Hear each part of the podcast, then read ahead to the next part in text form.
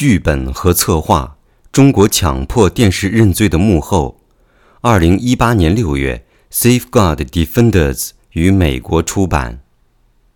关于《Safeguard Defenders》，中文名称“保护卫士”，针对专制政治的兴起、亚洲法治和媒体自由的侵蚀，保护卫士致力于直接与人权捍卫者、女性人权捍卫者。以及整个民间社会一起努力实现可持续解决方案，并敦促改变。凭借在压制性的条件下开展和管理项目，培训民间社会，并面向处于风险的人权捍卫者协调紧急行动的广泛背景，保护卫士为捍卫争取基本权利和自由的前线维权者提供支持和指导。序言。经过大约六个月对受害者进行采访、研究其背景，并收集证词后，四月十日，保护卫士发布了剧本和策划的英文版。该报告首次将焦点投放到人们是如何在案件进入庭审之前，且几乎总是被正式逮捕之前，其中许多人仍被关押在看守所或监视居住时，被强迫上电视认罪的。我们都看到过这样的认罪，并且还可能是很多个。每个人都知道哪里不对劲，但不一定知道它具体是什么。这些意志最坚强的一批人，怎么会愿意牺牲他们的安全和保障，最终上电视谴责他们自己和他人？本报告的研究和制作，强迫电视认罪的背后真相很快变得清晰。不仅仅针对受害者本人实施酷刑。还对其爱人、孩子和伴侣的威胁和迫害。同样，警察为他们写出答案的脚本化本质变得越加明确，以及当媒体合作时，警方如何甚至为在场的记者写下问题。纵观这一切，中国国家媒体在帮助警方摘录认罪供词，同时制作和传播中的合作也变得显而易见。发布该报告的英文版有一个明确的目的。一旦外国政府、编辑和记者、普通民众了解了这些电视认罪的本质，在未来他们会立即忽视这些视频，因为他们没有任何价值。许多这些认罪实际上是针对外国政府或听众，也意味着暴露他们的真实本质将使政府更不可能强迫人们录制新的视频，从而保护未来可能出现的受害者。该报告的发布引起了全世界的广泛关注，包括纸媒、电视台和电台，也导致发布该报告的网站在中国被封锁。随着华文社区对该报告所表示出的兴趣，自四月下旬开始，制作本报告中文版的工作开始着手进行，也就是你现在正在阅读的版本。报告的目的始终如一，通过揭露这些强迫电视认罪的真实本质。希望能解除此被政府用作对付维权人士和国家目标人群的武器库工具。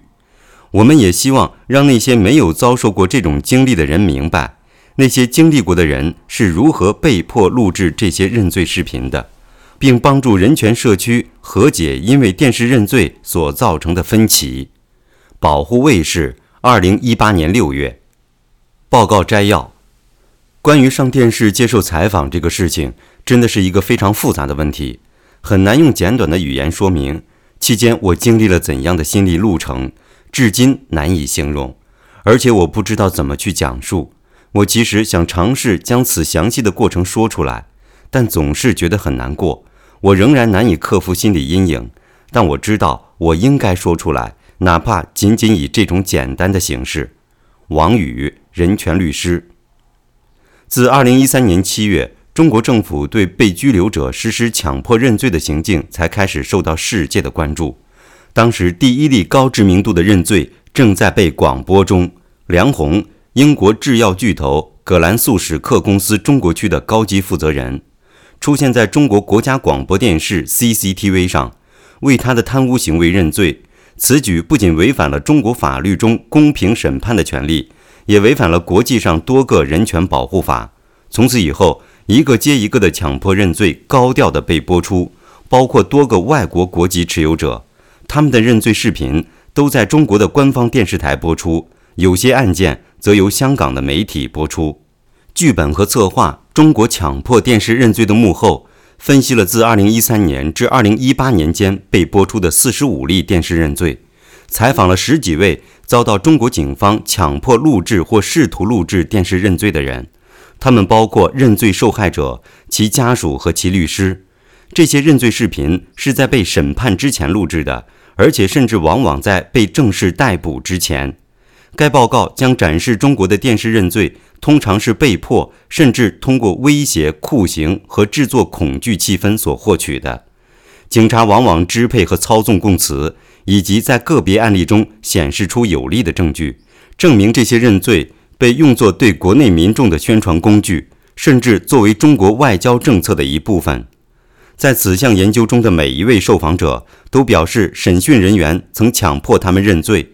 不过，认罪视频将在电视上播出的事实却遭到了隐瞒。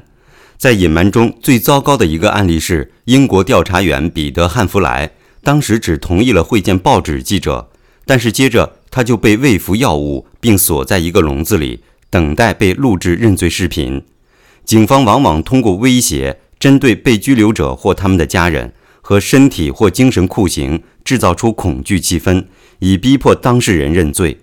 在此报告中所分析的曾出现在电视认罪中的三十七个案例中，其中五位公开地收回了他们的认罪，许多其他人则以匿名方式对剧本和策划的研究员表示收回他们的认罪。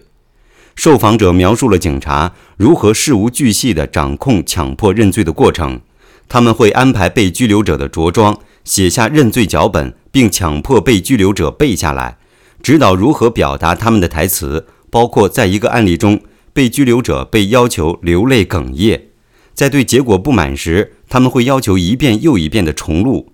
一位受访者表示，他花了七个小时录制，就为了几分钟的播出。警方对导演电视认罪所做的努力，也能从此报告研究的四十五个案例中看出。它分为两种类型，第一种。在看守所的设施下进行录制，另一种则是在2015年后变得更加普遍，穿着便服，在看起来不太有威胁的环境下录制。在这些案例中，对这些认罪视频进行播出的媒体也踊跃地参与了视频的制作。从使用警方提供的提问脚本隐瞒认罪策划的真相，到通过对警察和评论人员的采访，描绘出嫌疑人有罪的形象。制作出手法老练的新闻播出。然而，通常这些被拘留者并未被判有罪。如果有人对这些认罪是为制造宣传持怀疑态度，他们只需要阅读知名的人权律师王宇为本报告提供的证词。他的证词内容详尽，篇幅颇长。当时他因被捏造的罪名消失了十个月。在四月，他刚做完乳腺手术的几周后。王宇被强迫录制一个认罪视频，以此保护他的小儿子。由于在关押中的严酷待遇，他的记忆功能受到了严重的影响，以致他无法记住警方要求他在视频中要说的话。在持续几周、每次几个小时的多次重录后，他们采取将他要说的内容放在电脑上的办法，用很大的字体，就像是提词机一样。但是最终的视频还是不够好。那个认罪视频从没有被播出过。接着，王宇一直被关押到八月。这些认罪视频的播出时间和内容也表明了他们通常被用作宣传的目的。国内宣传和国外宣传都有。有的认罪播出是与大抓捕的时间吻合，比如2013年的新法律是为了阻止谣言在网上传播；2014年夏天的运动则是针对毒品的使用，以及2015年7月发起的。针对人权律师和活动人士臭名昭著的“七零九大抓捕”，其他的认罪则是在遭到来自中国大陆以外针对受害者的拘留进行批评后不久播出。这些认罪视频的措辞为直接的反驳，比如认罪人否认被酷刑或遭到中国当局的绑架。此类认罪通常被用在外籍人士身上。其他宣传的痕迹包括认罪人为中国共产党。包括公安等党机关和他们的行为感到骄傲或为他辩护，还有一类为谴责和归罪那些被关押中或最近被判刑的同事或朋友。许多的这些认罪都发生在人权捍卫者、独立记者、维吾尔族人和那些被视为共产党的敌人或批评者的人身上。中国的电视认罪让人联想到历史上的暴力和有辱人格的政治迫害事件，他们被比作斯大林的摆样子公审、中国文革的公开斗争大会，以及几年前才被取缔的做法，将嫌疑人带到公众面前进行羞辱游行。电视认罪这种侵犯权利的行径，在今天只有像朝鲜和伊朗这样的政权才会执行。他们剥夺了嫌疑人应有的法律程序，侵犯了公正审判的权利、无罪推定、保持沉默的权利、不得自证有罪的权利和受到保护、免受逼供和酷刑的权利。这些都是基本人权，主要是国际习惯法的部分。无论条约批准如何，这些国际习惯法对所有国家都具有约束力。而在中国，它本身表面上已经有了明确的规定，在刑事诉讼法中列明了公平审判的权利、不得自证其罪的权利，并纳入了针对酷刑和强迫认罪的法律保护。所有的受访人都表示，他们没有给予机会与律师会见商讨他们认罪的事。在这份报告的认罪分析中，有十八例为当事人被关押于指定居所监视居住时发生。指定居所监视居住，简称 RSDL。RSDL 为一种在多数情况下实际构成强迫失踪的关押形式，嫌疑人在此被隔离关押，且得不到任何程序保障，比如会见律师或检察院监督。中国对强迫电视认罪的使用值得得到全球迫切的关注。这种做法构成了不仅限于中国境内的侵权行为。受害者中也有外国人，来自中国大陆以外的私营媒体也被增选到录制和广播这些电视认罪的行列。而北京在对他的党媒和官媒进行全球化的积极性推动，包括在那些禁止在国内使用的社交平台上讲述中国的故事，意味着这些对人权的侵犯行为最终会被装扮成新闻的形式流向世界各国的屏幕上。媒体组织在强迫认罪的剧本和策划过程中，与警察合作并播出这些供词。无论他们是中国国家媒体还是私人媒体，都犯有和中国政府这种有欺骗性的非法的侵犯人权行为一样的罪行。建议应对措施：中国对电视认罪的持续使用，以及越来越频繁用于对国外批评的回应，比如最近的2018年2月。几家媒体对瑞典公民桂明海的第三次认罪视频进行广播，包括有最新加入的南华早报，体现了强迫认罪的做法和宣传范围在扩张中。桂先生最近的这次认罪是在他有瑞典外交官陪同的情形下被绑架后，随着国际上的谴责声加剧，他被安排在视频中指控瑞典把他当成一颗棋子。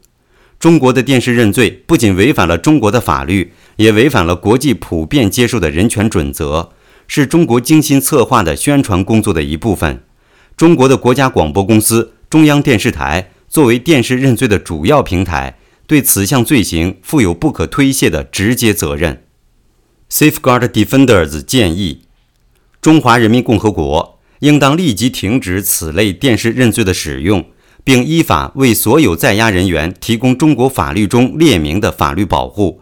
审查现有的法律框架，以防止进一步的侵权行为。外国政府应当明确地向中华人民共和国施压，需要更有力的法律保护和执法中的应有程序。必须立即停止传播被拘留者的电视认罪，持续侵犯基本人权和自由将产生后果。国际媒体有义务对中国电视认罪进行有道德和负责任的报道。通过谨慎且增加关键背景的报道，说明这种做法如何违反中国法律和国际人权保护。威胁和酷刑是如何被惯常的用于胁迫。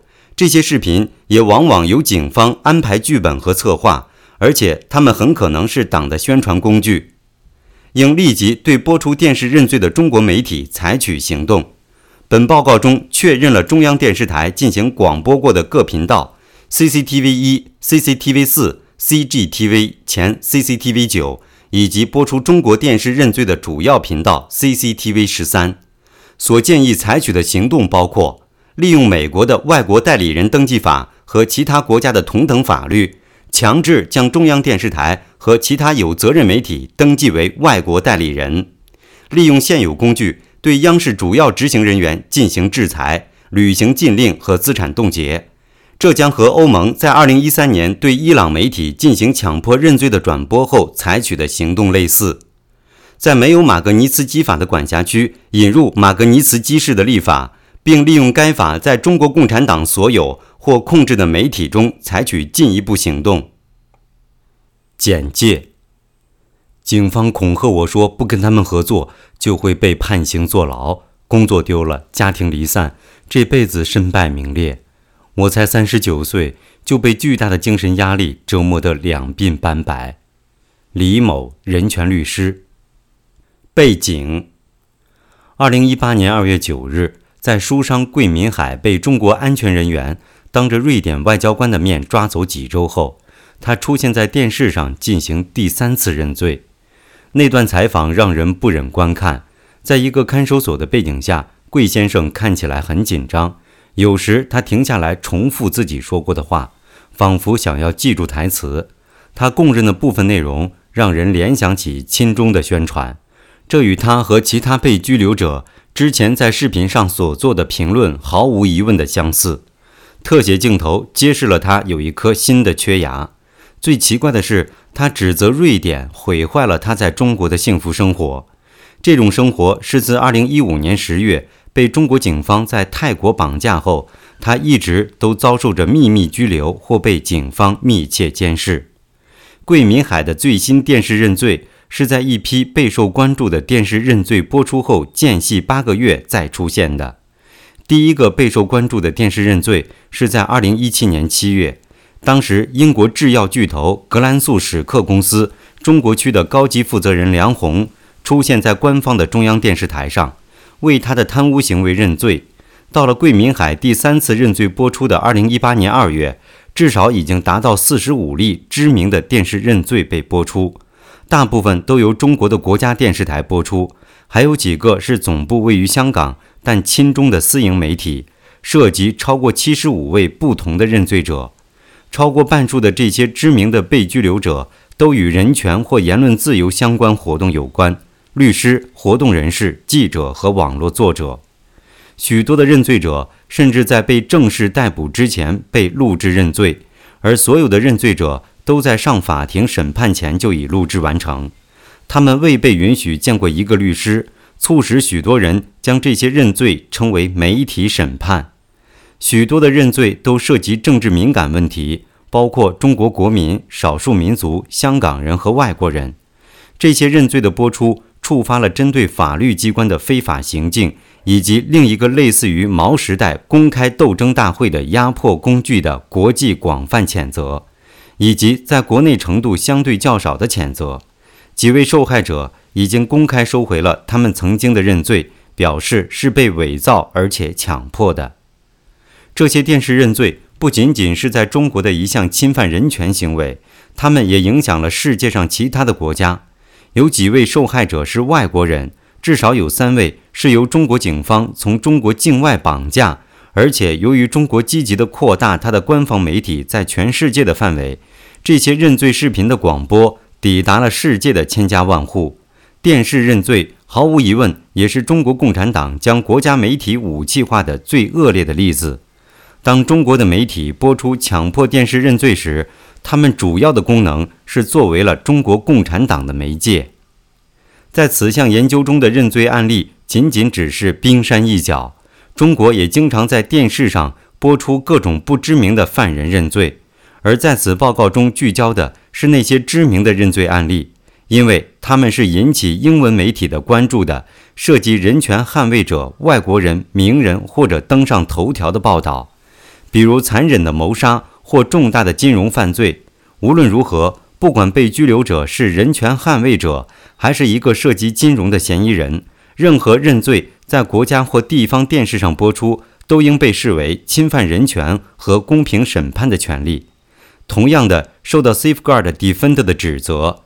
在此语境下，回到2013年7月，梁红的认罪广播可被视为中国共产党对国家媒体常规性的违反中国法律、国际人权保护以及新闻伦理这一行为的授权和武器化。研究、剧本和策划收集和分析了自2013年7月至2018年2月之间播出的电视认罪数据，以及所有的知名电视认罪案件细节。我们对十二位人士进行了半结构化的采访和书面证言征求。这十二位人士中包括上过电视认罪的当事人，录制了视频却未播出的，被施压强迫录制视频却顽强拒绝的，以及某位已经被录制过三次电视认罪的当事人家属。除受害人之外，我们也采访了中国的法律学者，就针对被拘留者的电视认罪。做出国内和国际法律方面的评论，其中有几位接受过我们采访的当事人仍然居住在中国，由于担心遭到中国当局的报复，应其要求对他们的身份进行了隐藏，包括他们的性别。虽然与实际情况不一定相符，所有匿名受访人都被我们默认为男性。没有他们的帮助和站出来发声的勇气，我们这份报告不可能出现。以下是为剧本和策划。中国强迫电视认罪的幕后，写下了证词或接受了采访的主要人员：包龙军，法律活动人士，也是王宇律师的丈夫，于2015年7月作为709大抓捕的一员而被拘留一年。他于2015年10月被录制了一个电视认罪，用于谴责那些试着将他儿子逃亡到国外的人。包先生在本报告中的评论，来自他为保护卫士写的一份。关于他的强迫录制视频的简短证词，陈太和律师和学者现与家人一起流亡在美国，同样作为2015年709大抓捕的一员被拘捕，关押至2016年2月。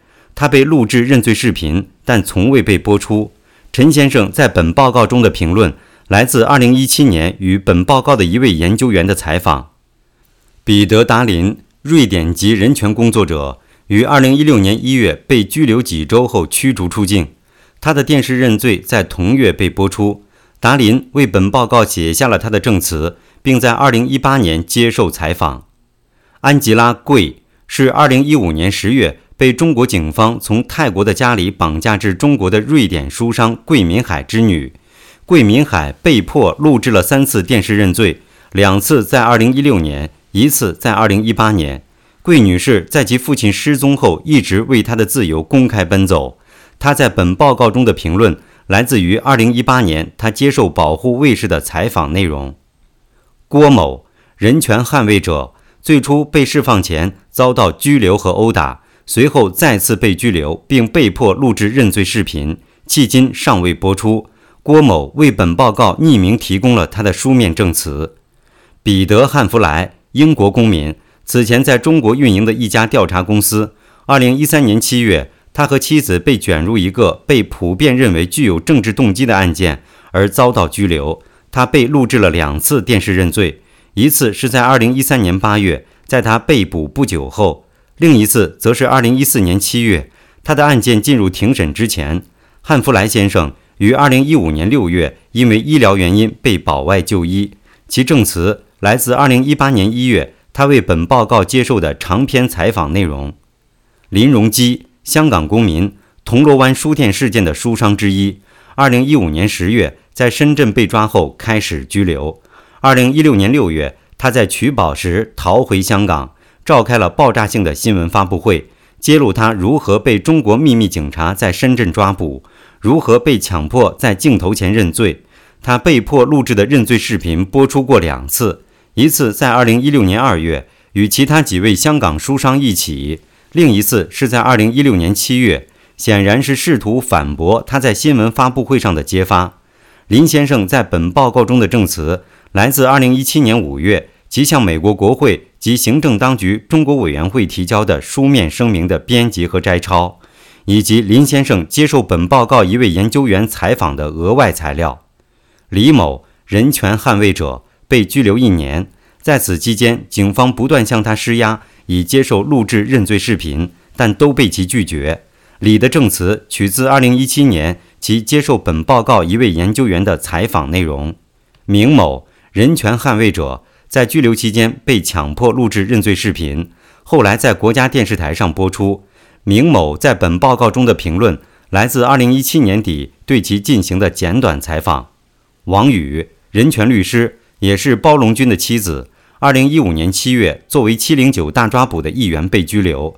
他录制过两个电视认罪，一个是在2015年10月谴责那些尝试将其儿子逃亡出国的人，另一个是在2016年8月，当他被取保候审时。王女士分别在2017年和2018年为本报告写下了她生动的证词。温某，人权捍卫者，在被录制他的电视认罪并被播出前，他遭到了拘留和酷刑。他为本报告提供了他的书面证词。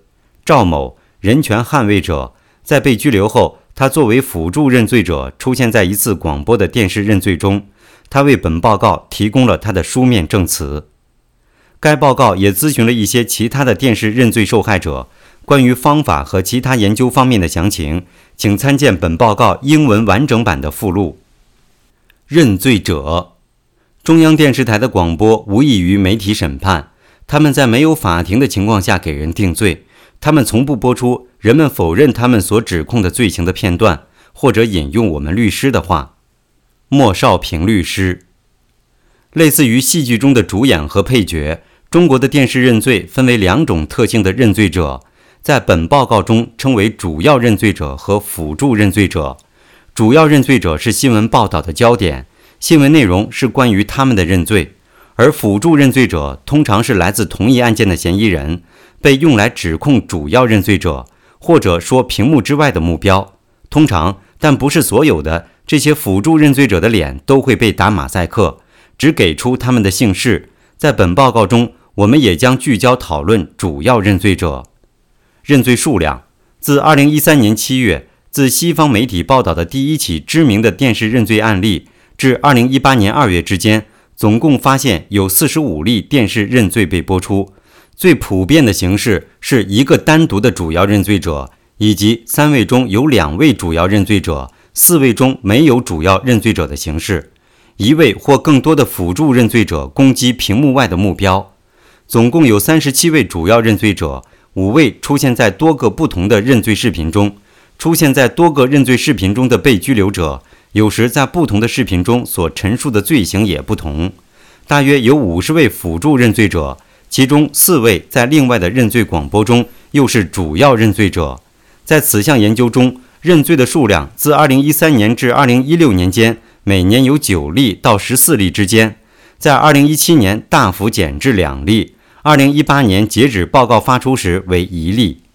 2013年至2016年间，高调播出电视认罪的数字比较平稳，平均每月播出一例，说明这些认罪被认为是有作用的。还可能有多种用途，尽管在西方媒体上进行了负面报道。二零一七年电视认罪数量的急剧下降，也与对使用法庭认罪视频的明显增加相吻合。有时首先在法院的微博账户上发表，然后在国家电视台重新进行广播。为何认罪？超过一半，大约百分之六十的电视认罪被拘留者，要么是媒体工作者、记者、网络写手或出版人。要么是人权捍卫者、律师、NGO 工作者或活动人士，在本报告中将他们归类为人权案件。这个群体是被中国共产党一般视为敌人或者批评者的群体，通常被指控国家安全罪，比如盗取国家机密、颠覆国家、煽动颠覆国家或分裂等，或者违反社会秩序，比如寻衅滋事、诽谤、淫秽、散布谣言等。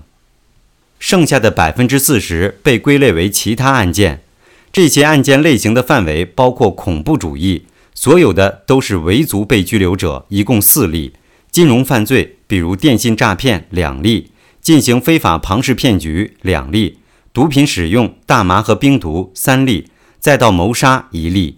这些被归类为其他的案件，被拘留者的范围从像台湾明星柯震东这样的小名人。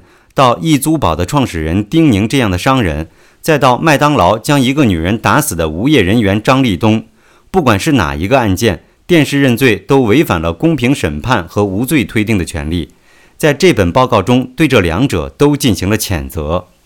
中国的电视认罪被广泛用于涉嫌的犯罪案件，但是相当数量的人权案件明确表明，电视认罪被用作于抹黑和压制律师、活动人士和独立记者的工具。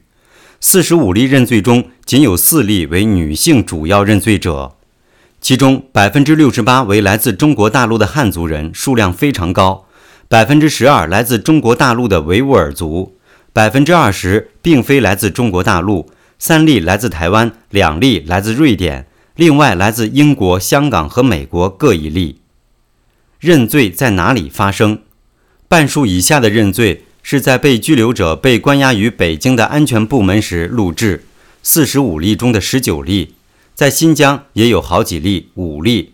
接着是上海四例，湖南四例，浙江四例。电视认罪的录制不能没有这些关押被拘留者的安全部门的合作。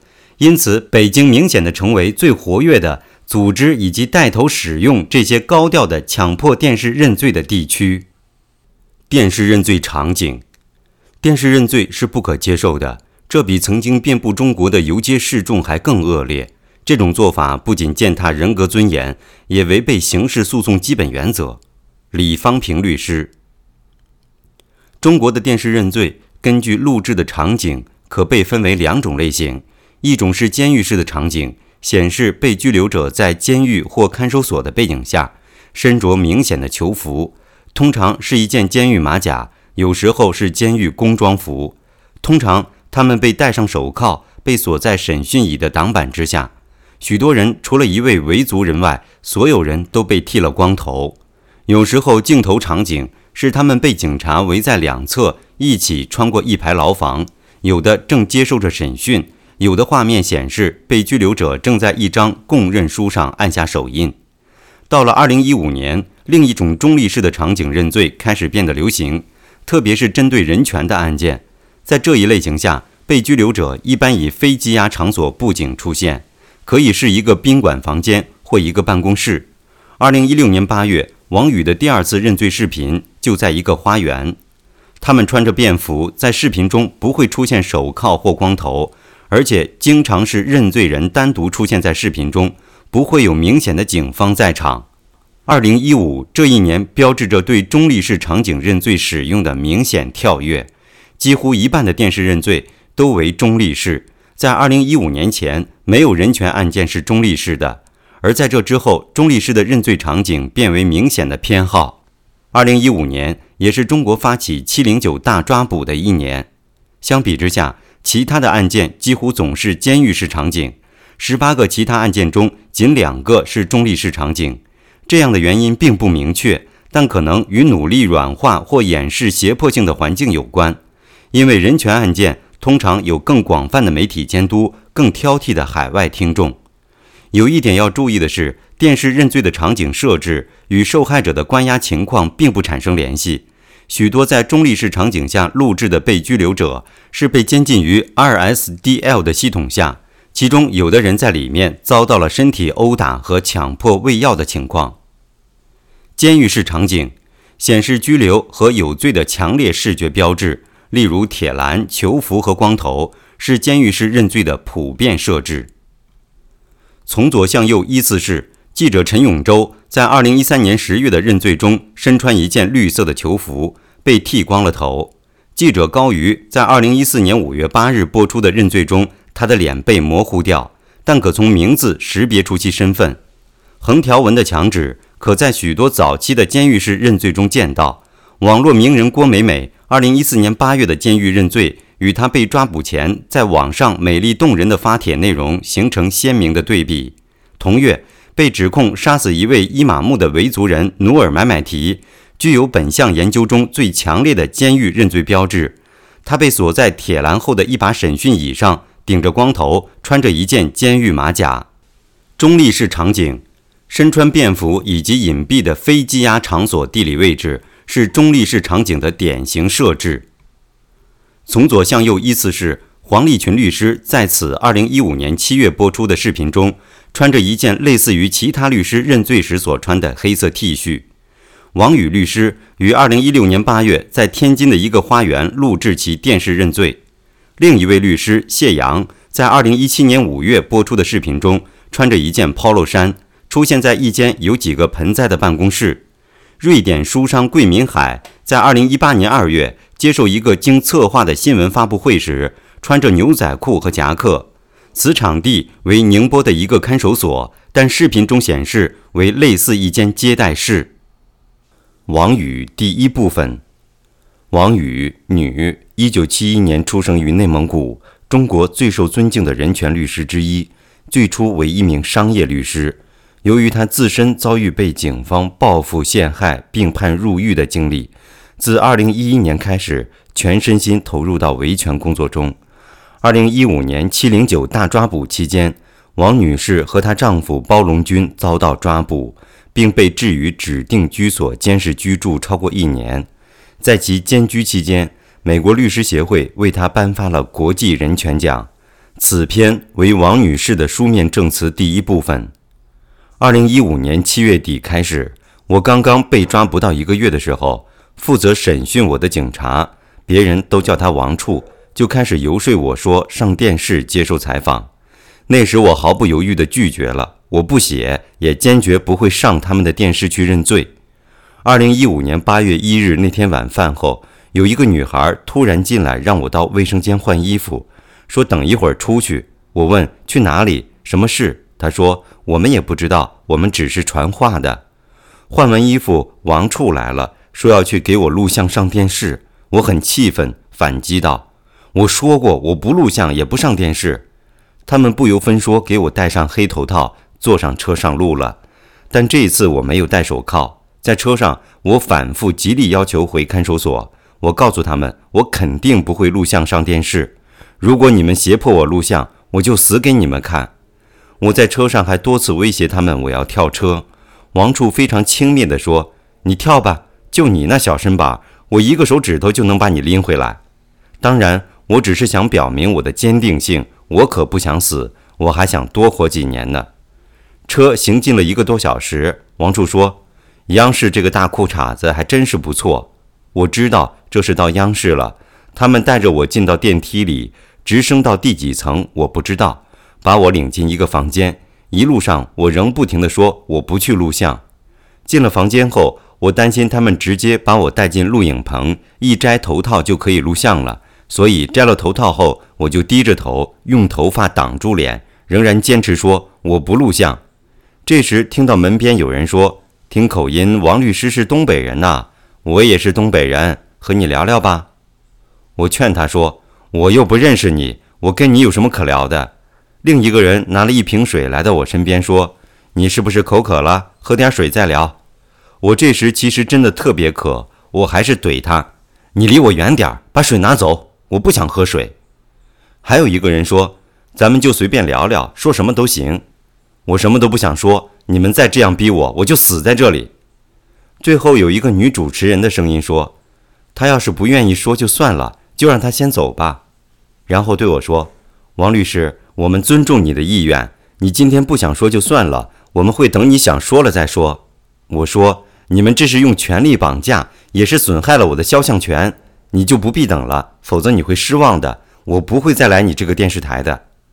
回去的路上，我们谁都没有说话，因为我终于没有被录像，所以我心里还是很满意的。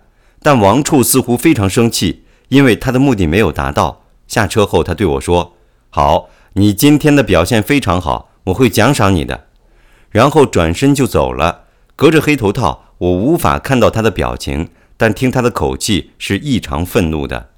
隔了几天，大约是八月四号或五号，王处又来了，把我带到一个貌似旅店的房间，但显然没有离开那个大院儿。那个房间是按照旅店的标准来装饰的。进门左手是只有门洞的卫生间，往里走是一张桌子靠墙摆放着，桌子前放着一把蓝布包的沙发椅，靠另一面墙摆放着一张单人床。房间不大，大概有十几平米。王处这次带了一个摄像头。说还是让我谈谈我对自己的认识。我看了他一眼，并没有说话，在那里坐了一上午。我并没有再和他们发生什么冲突，但我们什么都没有说。到了中午，王处只好悻悻然、很失望地把我送回了看守所。八月七日早上，队长来把我带到那个所谓的北京通达招待所，在那里，我们每天都会听到有飞机在上空盘旋。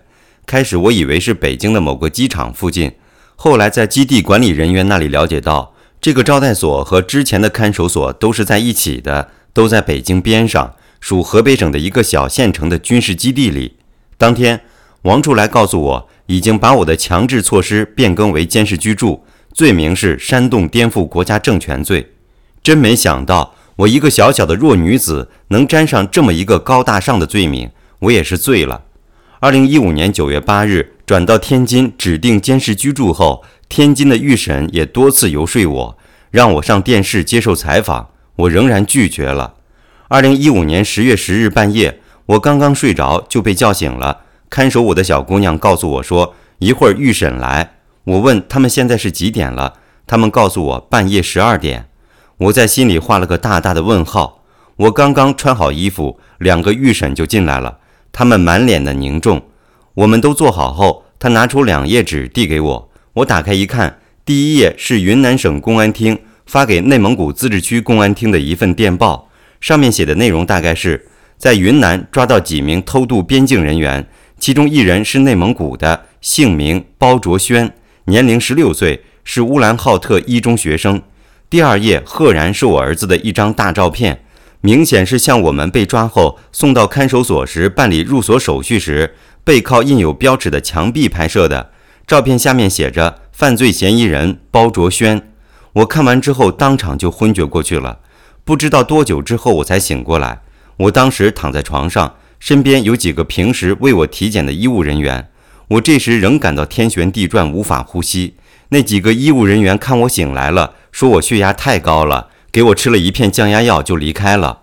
这时预审进来了，告诉我说你儿子被反华势力给带走了，但所幸的是公安人员把你儿子带回来了，现在在云南。你要不要救你儿子，就看你的态度了。我当时真的都懵了，问他们怎么救呢？他们说要录个视频给公安部领导看，表明你的态度。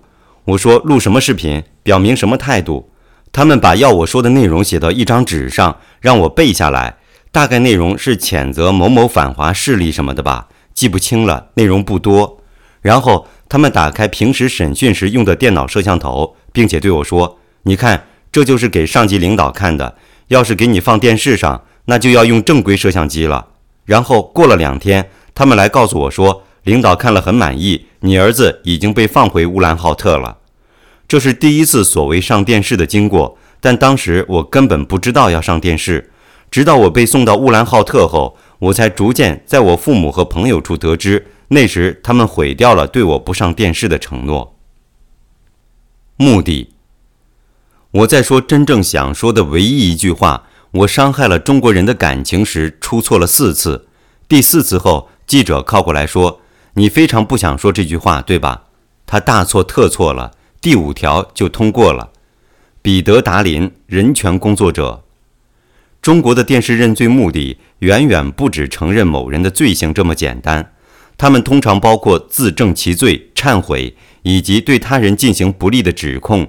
嫌疑人向他们的家人、追随者和中国政府道歉，他们告诫他人不要重复他们的错误，他们恳求宽恕，保证不再犯罪。涉及人权案件的被拘留者一般承认或者指控他人所犯反华罪行，比如密谋推翻共产党。中国的电视认罪背后为政治动机的证据，可从大量嫌疑人所做的声明中看出。在此项研究中，我们将之分类为否认、谴责和捍卫。视频中的陈述通常与承认某项罪名并没有关系，他们频繁发生的情况有力地表明。电视认罪是中国共产党的政治宣传工具，否认、谴责和捍卫在人权案件中尤其普遍。自我批评，我做了最坏的示范，最坏的影响，犯了很大的错误。台湾演员柯震东，二零一四年八月十九日，警告：我也告诫那些所谓的维权律师，以我为戒，不要与境外勾结，拿境外组织的钱。从事违反法律、损害国家安全与利益的活动，张凯律师，二零一六年二月二十五日，反华。我认识到我给党和政府抹了黑，我的行为是犯罪行为。我呢这么做对不起党和政府，连我的家人都对不起。向南夫记者，二零一四年五月十三日。否认，否认声明用于反驳外界对中国政府就拘留或被拘留者待遇的批评。否认视频的关键标识符是在认罪播出前发生了某种抗议声，这种声音可能是与被拘留者的关押待遇有关。或者是较少见的对屏幕外目标的审判和判决，此范围下的认罪，从报纸头版呼吁放人的陈永洲，获得重要国际媒体报道关注的彼得·达林、香港书商王宇、伊利哈木，被国内群众游行要求释放的林祖鸾，到面临外交压力的彼得·达林、桂民海、谢阳案，这些认罪通常会直接引用批评，比如桂民海说道。在他的案件中，不希望瑞典插手。谢阳说他没有遭到酷刑，王宇则强调其在羁押期间的权益得到保障。否认声明在电视认罪中更普遍用于人权案件，也许因为这些案件更可能受到国际媒体和外交的关注。回国自首是我个人自愿的一种选择，和任何人没有关系。我也不希望任何个人和机构，包括瑞典方面介入或者干涉我回国的事情。我虽然有瑞典国籍，但是我真切地感到我是一个中国人，我的根还是在中国。桂民海，二零一六年一月十七日。我现在很郑重地说，这确实就是我编造的，源头就在我这儿。又叙述了谢阳遭酷刑的时候，公安人员怎么整他和腿，他的腿怎么肿了，肿得怎么样了等等。有了这些要素的话，大家一看就感觉很真实。江天勇。二零一七年三月四日，在这两个拘留形式期间，司法机关依法保证了我的合法权益，同时也保证了我的律师会见权。在办案内没有对我实施刑讯逼供，更没有酷刑的问题。关于网上的传言的酷刑，我对当时炒作的审问，现在觉得很后悔。谢阳，二零一七年五月九日，作为外交政策的否认供述。就视频操作的使用模式里，主要演员是国家的囚犯。近年来，在中国已经司空见惯，而且不仅仅局限于审前电视认罪。二零一六年二月二十九日，香港书商李波出现在凤凰卫视的屏幕上，说他是自愿回到内地来协助调查的，从来都没有被绑架，还说他要放弃英国国籍。二零一七年夏天，服刑中的中国异议者刘晓波。因为肝癌晚期，在一个军队医院奄奄一息，继全球对他的治疗表示强烈抗议之后，一些只能被中国当局做出的视频才被匿名的泄露到网上。视频显示他在监狱里从事户外活动，然后在医院接受治疗。在受到批评后，此类视频被设计成反驳这种批评的内容，迅速播出，只能是被视为一种宣传工具。通过此工具。被操控的个人权利遭到了严重的侵犯，不管是一个垂死犯人的隐私权，还是被拘留者的公平审判的权利。当批评是来自外国政府或组织时，电视认罪则成了外交政策工具，可以被视为要么是由中国政府为反驳批评所做的不诚实努力，或者仅仅是对权力的展现。否认供述，本报告中有十四例已确认的否认电视认罪。一陈永洲主要认罪者，日期二零一三年十月二十六日抗议。在《新快报》的记者陈永洲被拘留后，他所在的报纸发布了两版头条，以大字体的题刊“请放人”，呼吁当局在法律框架下解决此事件，是国内抗议的罕见例子。二伊利哈木的学生，伊利哈木为屏幕外的目标，日期二零一四年九月六日抗议。来自国内外的著名的维族学者伊利哈木的支持者，谴责对他以分裂罪判处无期徒刑的决定。在这些谴责声传出后没几天，关于他的电视认罪即播出。三王宇主要认罪者，包龙军辅助认罪者。日期二零一五年十月十七日抗议。主要的西方媒体报道了中国警方抓获王女士和包先生的儿子的经过。当时，他们的儿子尝试在两位人权活动人士的陪同下逃离中国。一周之后，相关的电视认罪被播出。王宇在视频中说道：“我不希望再有这样的事情发生，作为他的母亲，我希望警方来保护他。四，桂民海主要认罪者，日期二零一六年一月十七日，抗议。二零一五年十一月，桂民海被中国安全部门从他在泰国的家里绑架回中国，引起了香港的游行和国际媒体的批评报道。在随后的认罪视频中，桂民海说道：“回国投案自首是我个人自愿的选择，和任何人无关。这是我自己应该承担的责任。我不希望任何个人和机构介入或者干预我回国的事情，包括瑞典当局。”五，彼得·达林，主要认罪者，日期二零一六年一月十九日，抗议来自国际媒体的抗议和瑞典对彼得·达林拘留的询问。尤其针对他的健康状况，他患有可致命性疾病。在他的被拘留的消息传出一周后，他的电视认罪播出了。达林说：“我没有抱怨，我认为我的待遇是公平的。我被给予了良好的食物，非常充足的睡眠。我也被给予了与我的大使馆代表见面的机会。”六，桂民海主要认罪者和三位香港书商辅助认罪者，日期：二零一六年二月二十八日。抗议来自香港和国际上持续对中国绑架和拘留几位香港书商的谴责。七和八，台湾电信诈骗嫌疑人身份被模糊的辅助认罪者，日期二零一六年四月十五日和二零一六年五月二日。抗议台湾的三十二位公民因电信诈骗被从肯尼亚遣返，在中国面临庭审后，台湾对此进行了强烈抗议。在一个电视认罪广播中。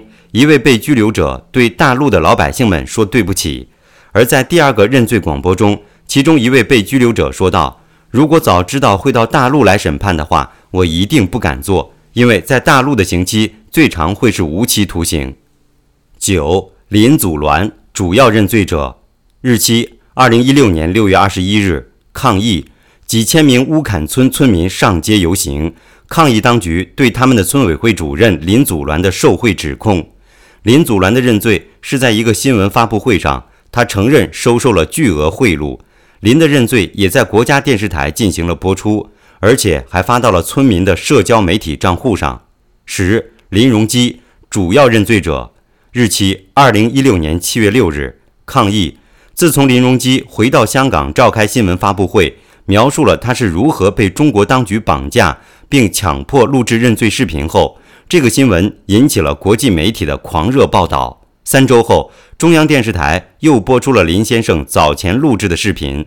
在此认罪中，林先生说他将非法的书籍带到大陆，违反了法律。画面还展示了他聆听警察宣读他的取保协议，以及他在看守所吃饭和阅读的样子。十一，王宇主要认罪者，日期二零一六年八月一日，抗议。国际媒体密切关注着“七零九大抓捕”的主要目标周世峰定于八月四日的庭审，同时也关注着王女士的案件。在此次供认中，王女士表达了对中国司法的骄傲，贬低了周先生作为一名律师以及他的公司瑞丰律师事务所，也谴责了那些密谋将他的儿子偷渡出境的人员，并且拒绝了一个国外的人权奖。十二，江天勇主要认罪者。谢阳辅助认罪者，日期二零一七年三月二日，抗议国际媒体和各国政府对谢阳在拘留中遭到酷刑的指控进行了强烈的谴责和批评。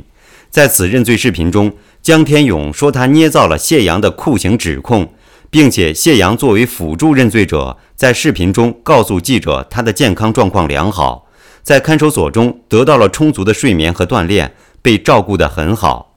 十三，谢阳主要认罪者，日期二零一七年五月九日，抗议国际媒体和各国政府对谢阳在拘留中遭到酷刑的指控进行了强烈的谴责和批评。视频的播出时间几乎与他的庭审时间重合。此视频的内容为谢阳再一次否认他遭到酷刑。十四，桂民海主要认罪者，日期二零一八年二月九日，抗议。国际媒体针对几周前中国安全人员在火车上当着两位瑞典外交官的面带走桂敏海，并将其关押，进行了强烈谴责。桂敏海出现在经过筛选的亲北京的媒体面前，指控瑞典将他作为一颗棋子利用，并否认了他被确诊患有渐冻人症的情况。彼得·达林来自瑞典，是长期维护人权的活动人士和非政府组织 China Action 的联合创始人。该组织致力于支持法治，加强律师和维权者的能力，并在中国开展公益诉讼。二零一六年一月三日晚，中国国家安全部拘留了达林和他的女朋友，被关押于 RSDL 中约三周。外界对他的拘留和健康非常担忧。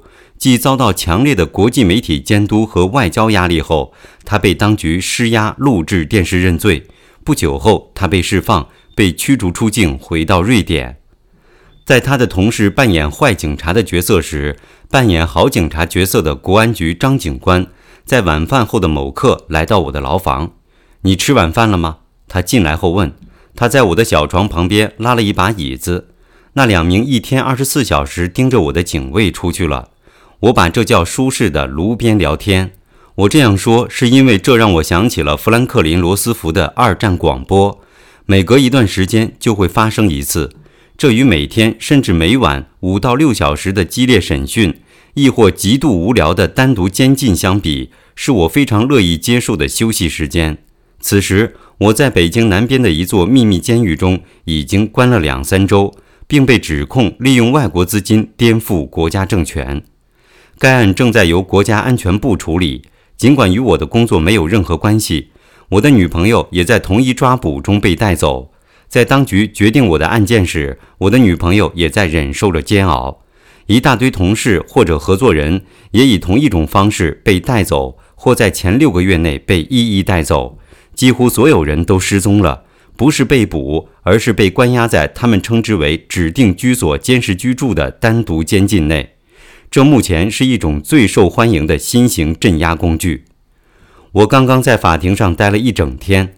张警官告诉我：“你知道我非常努力地寻求外交解决方案，我已经为此付出了沉重的代价，因为我认为这是解决问题的最佳方式。”他告诉我，他明天会再回去见见正在审议我的案件，并正在决定是否起诉我的法官。也有可能以我的健康状况为由安排外交解决方案。我清楚地知道这不是中国正常的法律流程。然而，法律条文在这个国家甚至不配写在纸上，因此我也没有理由怀疑他说的话。我最初的指控已全部被撤销。他们想结束这一切。我的健康状况可能致命的爱迪生氏病为他们提供了一条出路。他们不会想有一个外国人死在他们手里。每隔一段时间，张警官都会来我的牢房里拜访我，进行这些消遣式的炉边聊天，而不是在审讯室里询问我。他经常会带来雀巢咖啡、一包烟，我可以尽可能的多抽几支。他也允许把厚重的窗帘拉开一点，让夕阳的光照进来，或者如果是在夜里，打开窗户进一点新鲜空气。这是我们搞关系的时刻。或者说，他们试图让我对好警察创造一种依赖感，让他们更容易说服我合作。前一天晚上，我在凌晨三点左右被叫醒，赶到我牢房对面的审讯室，在那里几个小时，他们进行了正式的证词提取。张警官说，他现在需要更多的东西来说服法官不要起诉。我的书面检讨书还不够，我想录下来，你知道你做错了什么。并且愿意接受后果责任的视频，他说，法官很有可能被视频说服。直到现在，他们花了很多功夫让我写检讨书，不是承认任何特定的罪行，而且我也从来没有犯过罪，只是承认一般错误。我需要写下我错了，我伤害了中国，就像《一九八四》这本乔治·奥威尔小说中的主角温斯顿·史密斯一样，我需要认识到自己的错误。接受被宽大的国家安全局的改造，是他向我指引我走出错误的道路，而且我需要证明我确实相信这一切。这太难了。尽管我还不确定，但我估计我不会被起诉，并且知道他们正在寻找出路。几天之前，许多媒体对我的案件进行了争相报道。我对此更加明确的原因是，当他们愤怒地问我与路透社记者的关系。很不巧，这位第一个报道我案件的记者也刚好是我的一位朋友。他们对我的同事 Michael Caster 也表示愤慨。他正在为我处理声援和新闻的事务。他在散布谎言，他们大叫道：“他在做的事情对你没有好处。”我闲聊时说的一个电话可以解决所有问题，没有一语成真。那时，张警官站了起来，说他必须安排一些事情，很快就会回来。他告诉我，他会通知看守，我可以洗澡。他还给了我一包香烟，并说如果我愿意，他会指示看守给我更多的雀巢咖啡。他让我洗完澡后穿上自己的衣服，而不用穿他们提供的灰色运动服，还有那件橙色的背心。这些都是为了让我感到自己像个罪犯。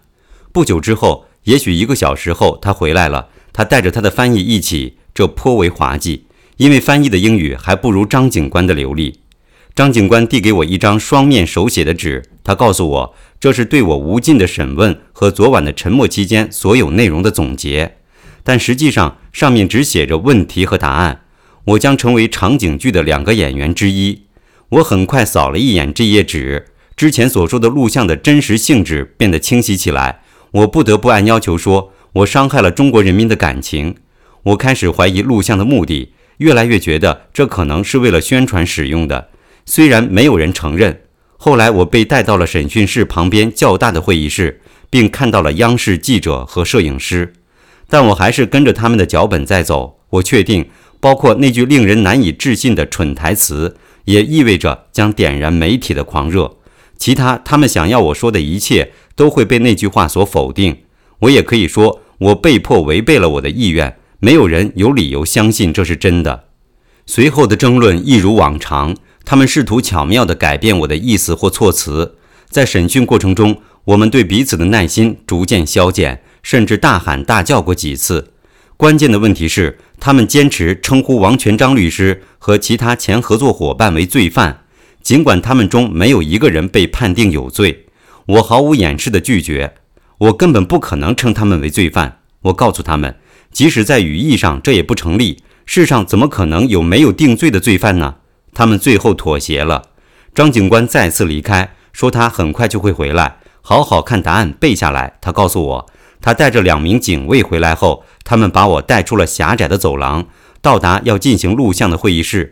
房间里挤满了人，张警官和刘警官，他们的主管，几位年轻的翻译、记者、摄影师。记录员以及几名警卫都在那里。墙边留了一把小椅子给我，对面在摄像头的视野之外坐着一个女记者，拿着一张纸，上面写着国家安全部指示她阅读的问题。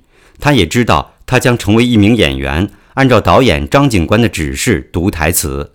这位记者介绍了自己，看起来很自信，穿着时髦，人很漂亮，在三四十岁左右，又给了我一杯没有味道的雀巢咖啡。在我后面，一名警官拿着一台手持式相机，他们之间相互讨论了一会儿，甚至有半小时之久。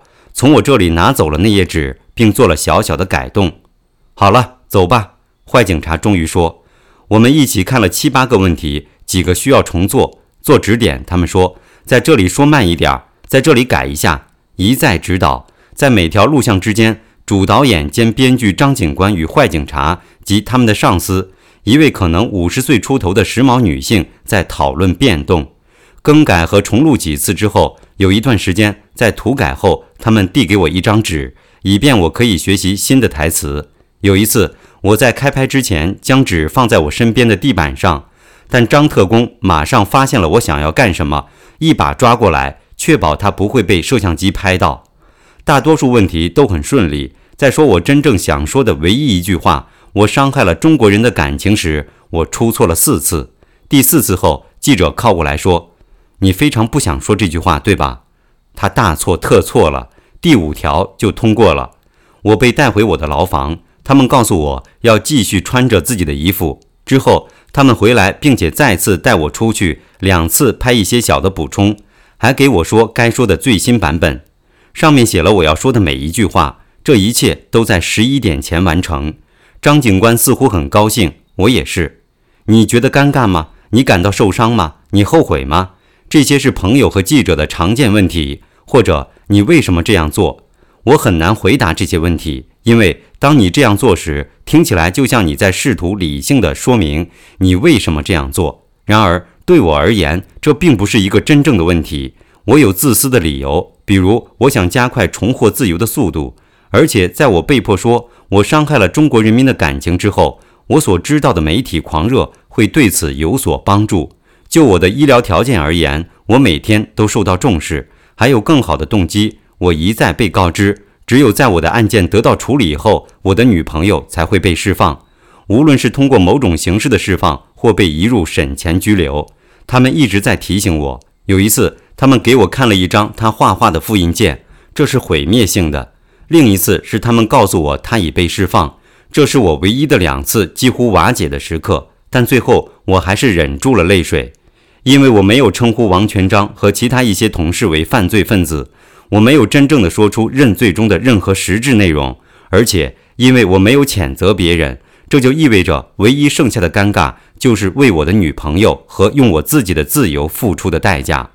我也很想继续我的维权工作，这比成为某种烈士更重要。不幸的是，当时我并不知道对我组织的袭击如此广泛，以致我曾经为之奔波过的非政府组织必须永久性的被关闭。与许多其他被迫电视认罪的受害者不同，我一直在幕后工作。很少有人，即使是我的亲密朋友，意识到我做了什么，所以我没有可以毁掉的公共声誉。尽管如此，在官方媒体上，在全国数以百万计的观众面前游行，还是很尴尬。至少每星期，我的名字会在新闻中出现，而且通常与被迫电视认罪有关。谴责，谴责声明是自我谴责或对他人、组织甚至国家的谴责表达。一般的指控范围从严重的与海外反华势力联系在一起，到个人的不专业或不道德行为，比如性滥交。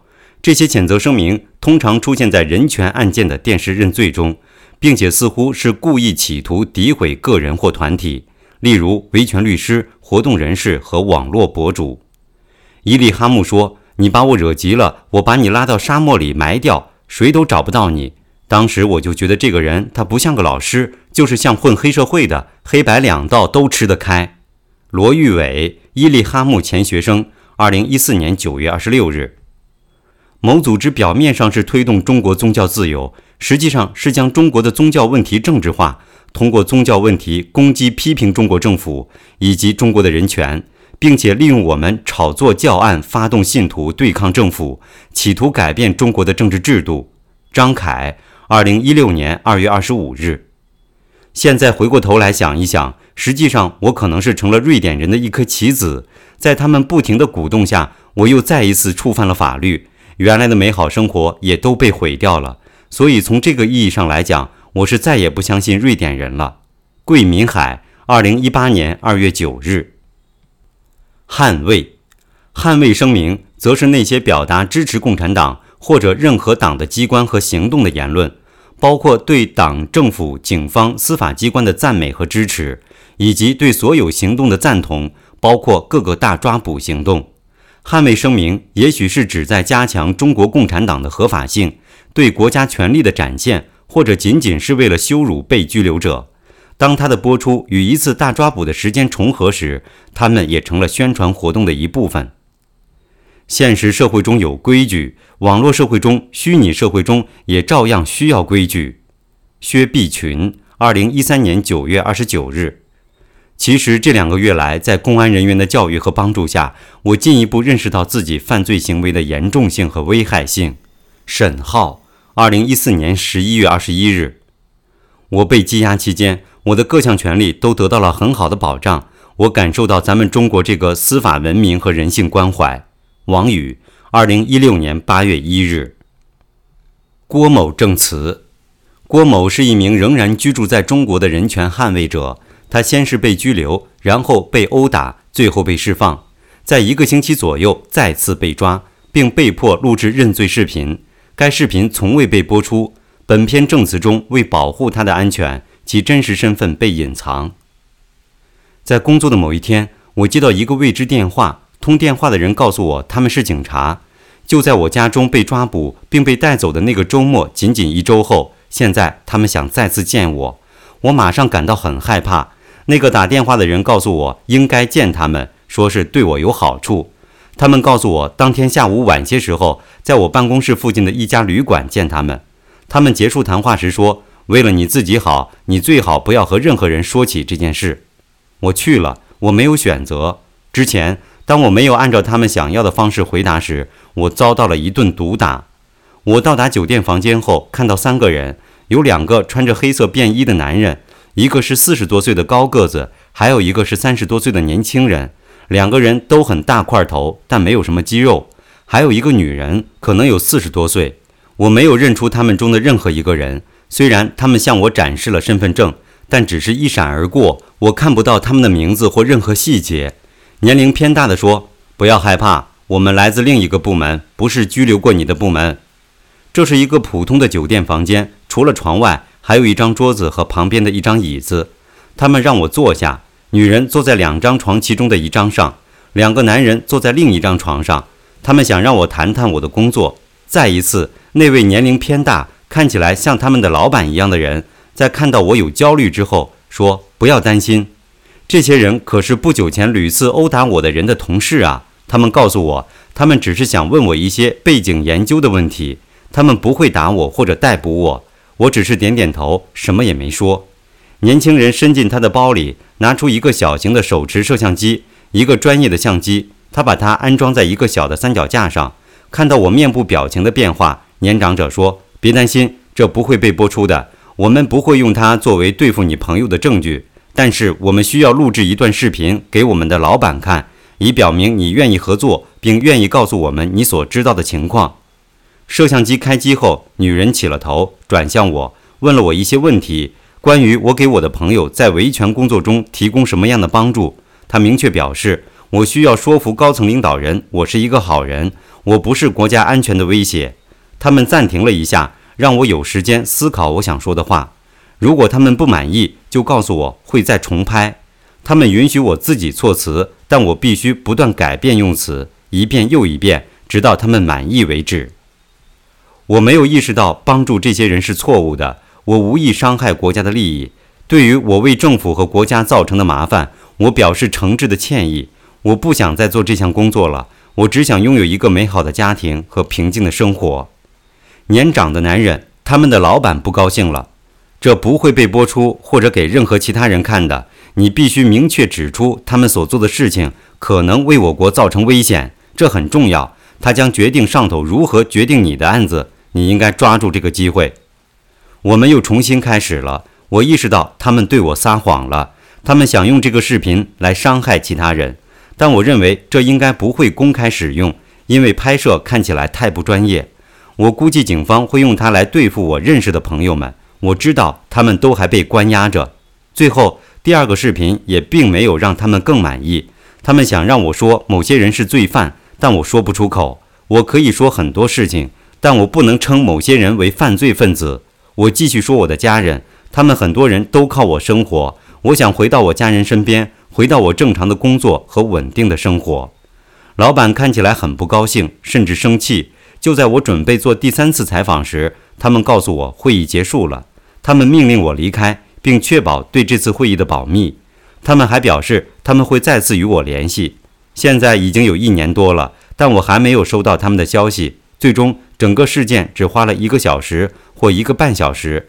一回到办公室，我就写下了刚刚发生的事情的细节。直到今天，我也不明白他们为什么要我录这个视频。据我所知，它从未被播出过。也许他们只是想用它来对付我当时正在被拘留的朋友们。现在这个录像还一定在某个地方积攒灰尘，并且随时准备好在必要的时候用于抹黑我，或许作为让我名誉扫地的工具。否认、谴责、捍卫。否认、谴责、捍卫声明在人权案件中要比其他案件发生的显然更普遍。六例人权案件中包括了所有这三种声明。而其他案件中没有任何案件同时包括这三种声明，并且其他案件中的十一例未包括三种声明的任何一个。这个比例是人权案件的两倍。人权案件中的二十例包含了谴责声明，这表示他们可能用作诋毁个人和他们职业的工具，针对那些维权律师和独立记者。捍卫声明在其他案件中几乎不存在，只有一个认罪播出。包括一个捍卫声明，而所有人权案例中有十二例至少有一次捍卫声明。有可能让人权案件的被拘留者录制捍卫声明，是意图作为羞辱或屈服的形式，因为这些被拘留者通常被视作中共的批评者。在所有的电视认罪中，有十四例播出包含了否认声明，声明对电视认罪的广泛使用作为对抗批评的手段。矛盾，就这样，我戴着手铐被困在一把锁着的铁椅上。被关在一个上锁的铁笼里，被一群所谓的记者和警察包围着。超大的拍摄镜头透过铁笼的栅栏缝隙射向我，我完全被聚光灯和镜头包围着。这是一个相当可怕的场景。彼得·汉弗莱，公司调查员。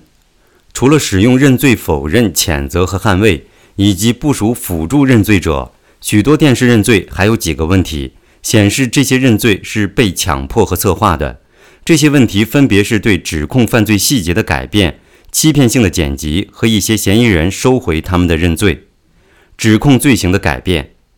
同一个被拘留者在不同电视上供认的证词之间存在差异，电视认罪中的细节与法庭上的证词之间存在差异。比如，记者陈永洲在2013年10月播出的认罪中说，他收受了几笔报酬，用于发表几篇关于中联重科公司的负面报道。其中一笔为五十万元，不过在他的庭审上，指控又变成他仅收受总计三万元的贿赂。微博名人和投资人薛碧群在他二零一三年八月第一次电视认罪上承认嫖娼，但在后来他的两次供述上，他的罪行又变成了在微博上散布不实言论。瑞典书商桂民海在被拘留期间，为三个不同的罪行进行了三次电视认罪。在一次致命的交通事故后，非法逃离中国，在中国大陆散发非法书籍。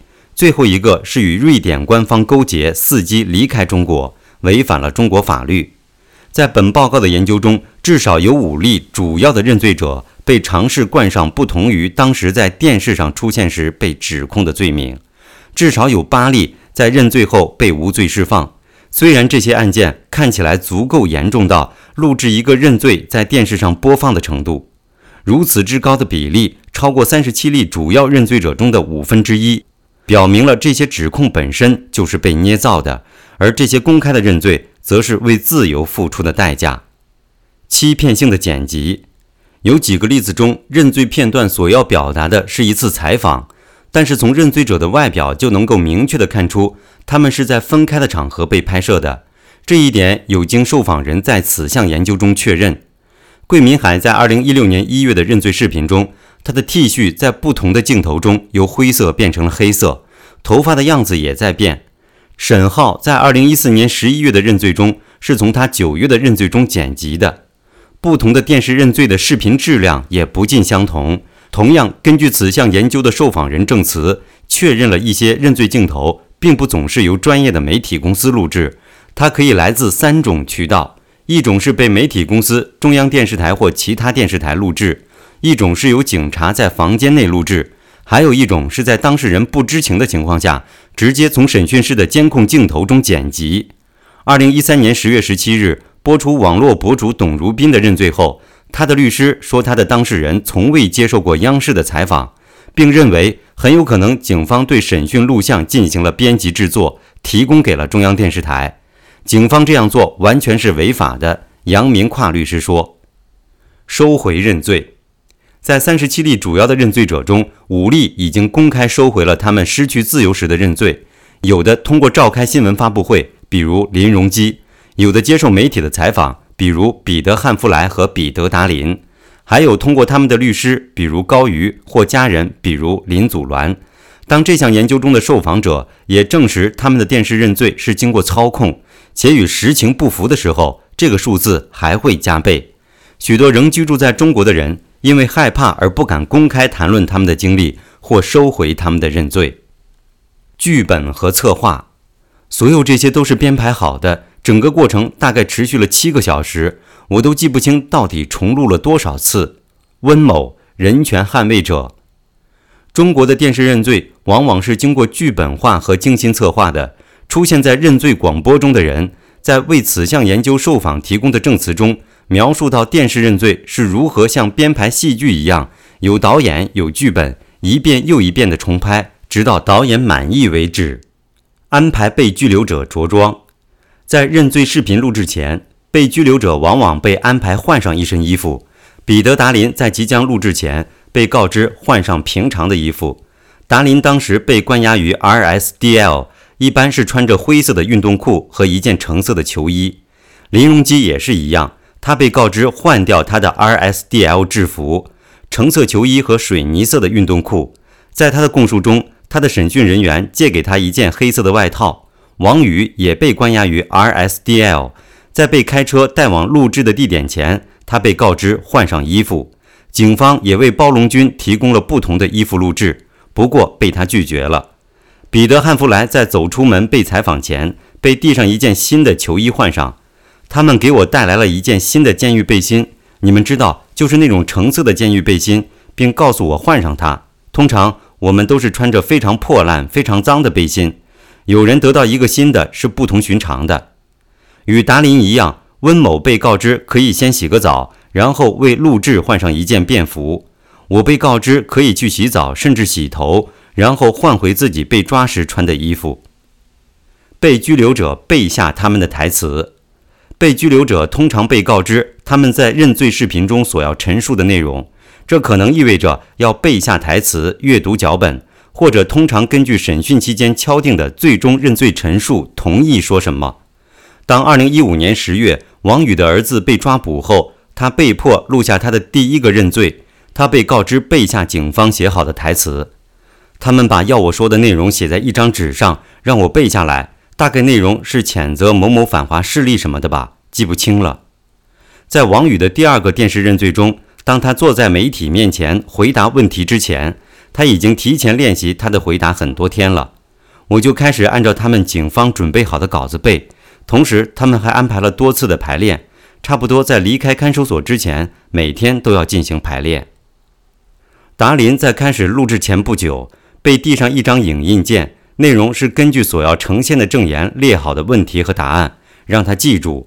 在某些语句上，他没有完全按照剧本来说。他拒绝称呼个别人权律师和活动人士为罪犯，然而温某就没有这样的自由度了。他被要求完全一字一句地照着脚本说。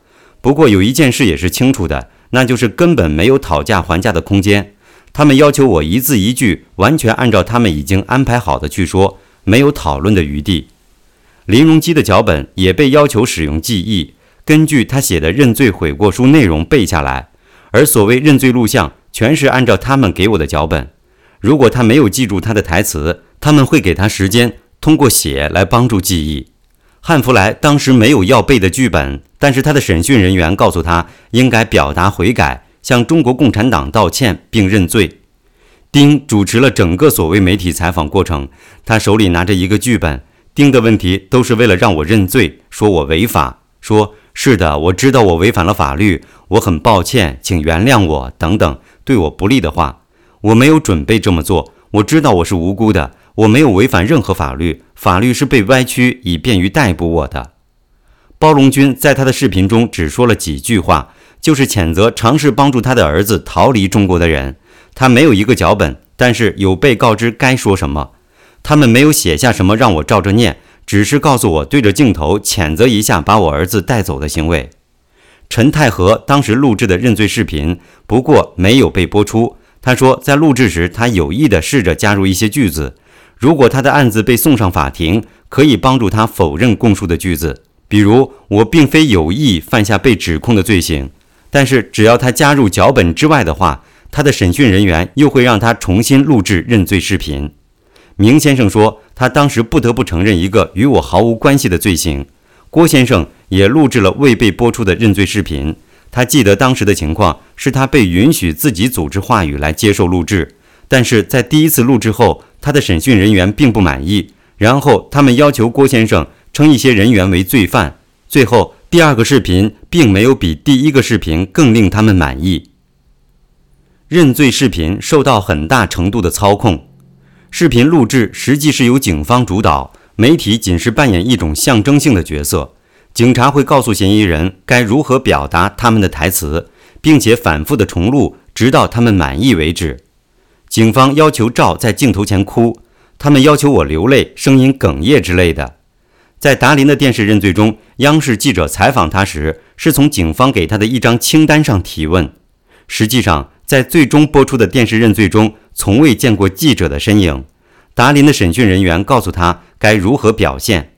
我们浏览了七八个问题，重录了几次。他们会说坐直一点，这里说慢一点，这段要变一下。尤其是当达林卡在那句“我伤害了中国人民的感情”时，他们重录了多次。尽管在汉弗莱先生的认罪录制现场出现大量的媒体，但没有记者问任何问题。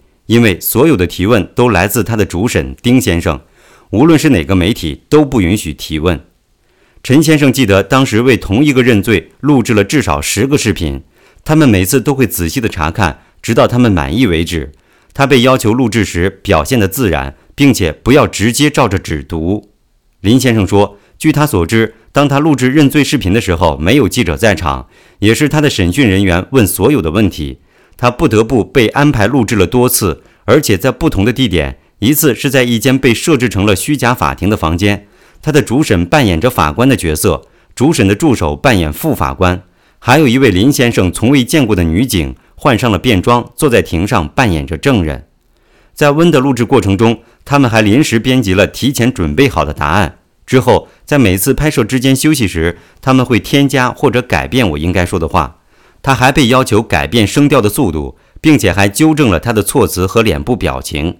虽然温某的认罪视频最终播出也不过是一两分钟，但是整个录制过程花费了七个小时。所有这些都是编排好的，整个过程大概持续了七个小时，我都记不清到底重录了多少次。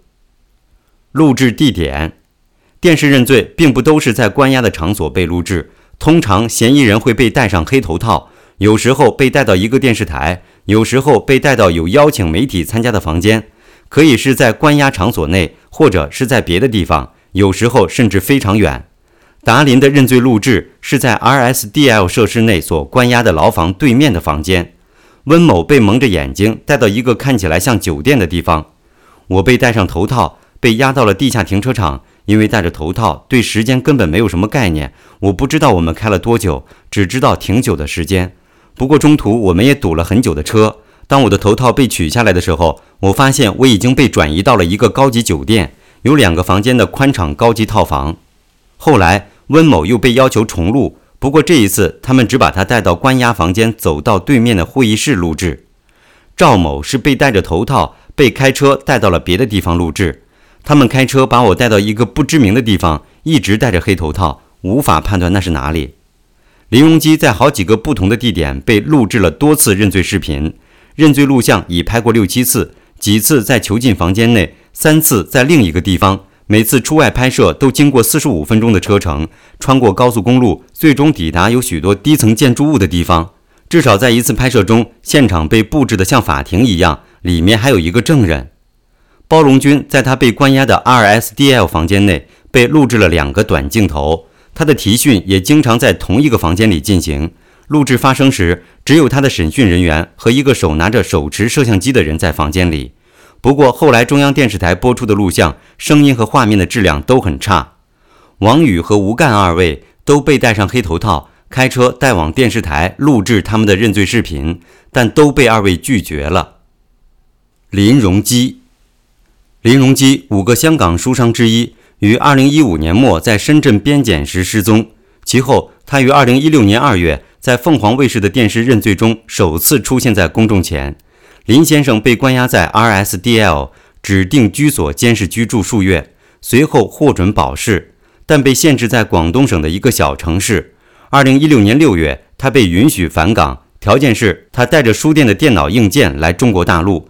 林先生不但没有服从，反而在香港举行了爆炸性的新闻发布会，揭露了电视台如何强制性的编演了这一切。大约在二零一六年一月中旬，他们带来一份文件要我阅读，那是对我提出的指控书，非法出售书籍，抬头是中华人民共和国，底下注明年月日。我抬起头，副手要我签字，就像我在宁波被关押那天，要求签字声明放弃我的权利。我想上次签了，这次也不能不照办。尽管我知道他们是违法办案，姓史的等我签字后，表情有些轻松。然后他打开计算机，要求我找出一些人。我俯身看屏幕，他是有关邮寄的信息，一些读者通过电邮下订单。约略看完，我表示不认识，他们都是普通读者，有些到店购买，让我帮忙邮寄。这个人是谁，你知道吗？我看着光标上的名字，我告诉他我不知道他们的背景。我摇着头，我知道他们理解我会合作，我没有必要说谎。几天后，我被要求写一封悔过书，我没有犯罪，不知道怎样写，不知何故，我开始这样说：因为我犯了罪，我现在向中国政府表示诚挚的歉意。第二天，副手带走这张纸，大约交给姓史的。我以为我的半心半意会奏效。我走到窗下，再次仰望天空，观察对面的建筑物。有时我借口用厕所，踮起脚在蹲厕的台阶上向外张望。右边有些小山丘，我估计居留在三面环山的地方。根据早上和夜晚起雾，应该是一个盆地。此外，当我几次被带出外面，蒙着眼睛，再到另外一个地方拍摄认罪录像。出入都是通过右后方，说明只有一个进出口，所以我更加确定。后来香港新闻报道说我们被关押在宁波慈溪看守所，这是搞错了。细看慈溪看守所的照片，似乎不像盆地。此外，我偷看过出入口，只有一个电闸，没有任何标志。大约在一月、二月，我签署了认罪和悔过信，我想案件会很快结束。到了拍摄认罪录像的时候。要我拍电视认罪的不是电视台，是提审我的人安排的。而且这些电视认罪，据我所知，不但在凤凰卫视播出，也出现在中央电视台，大约拍过十几次。每次拍摄认罪时，有三四个人在场，除了负责提审我的那两个人外，一个姓史，另一个不知道姓名。拍摄的外面派来，不清楚是否是电视台的。全程没有记者，所有问话全是提审我的人在问，我被要求按他们的要求回答。其中也有问话，是临时找的，有看管我的人。我后来知道是见习公安，很年轻，约二十多岁。那时认罪录像已经拍过六七次，几次在囚禁房间内，三次在另外一个地方。每次外出拍摄都要经过四十五分钟的车程，穿过高速公路，最终抵达有许多低层建筑物的地方。而所谓认罪录像，全是按照他们给我的脚本，姓史的担当导演，所有问话是先拟好的。全部是他们从我写的认罪书、悔过书中抽出来，要我背熟。最后一次，当我被带到一幢建筑物，奇怪的事情发生了。在停车场下车，有一道楼梯，为了节省麻烦，他们过早地替我摘除了眼罩，让我自己走。在最低层并沿通道走出去时，一个女警迎面走过，她的肩上是宁波警察的徽章。和前次一样，我进入同一个房间，坐在犯人座位上。准备拍摄时，女警也进来了，换上了便服，坐在墙边的椅子上。方小姐，史先生问她坐在像法庭的审问席上。女警点点头。她打开文件，约略看一看，然后说：“方小姐，请继续坐。”他又点头。摄像机安置在审问席后，副手打开，两人并肩坐着，开始提问。按照事先的排练进行。录制完成后，我好奇地问姓史的：“坐着的女警在做什么？”他收拾器材，回答：“他是证人。”我不禁惊讶，她无疑是女警，跟我的案件无关。他们就是这样安排证人的。不看着不敢相信，所谓依法办案，原来儿戏到这个地步。后来发生的事却不禁让我担心。为了申请保释，后来拍了一个视频，连同那篇悔过书一并交给北京。我当时正等消息，不想姓史的一天说上面不满意，那怎么办？我忧心忡忡。如果不批准，我可能过年就要入狱。没几天，听到另一个消息，北京会派人来说是观察我。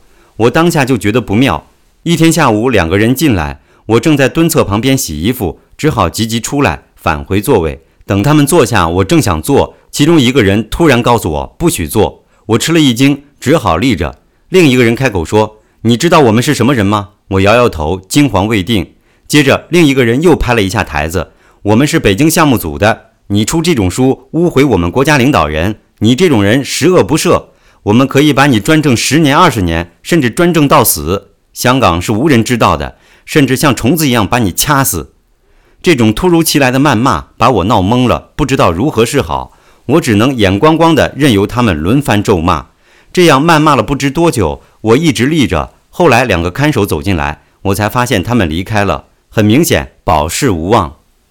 再拍吧，悔过书也要重写。姓史的后来说，重新拍了悔过书又重写，再交上去。那时候快过年了，姓史的知道我担忧到夜不成眠，大概他想帮我试出了善意。我搞不清楚是因为意气相投，还是别的原因。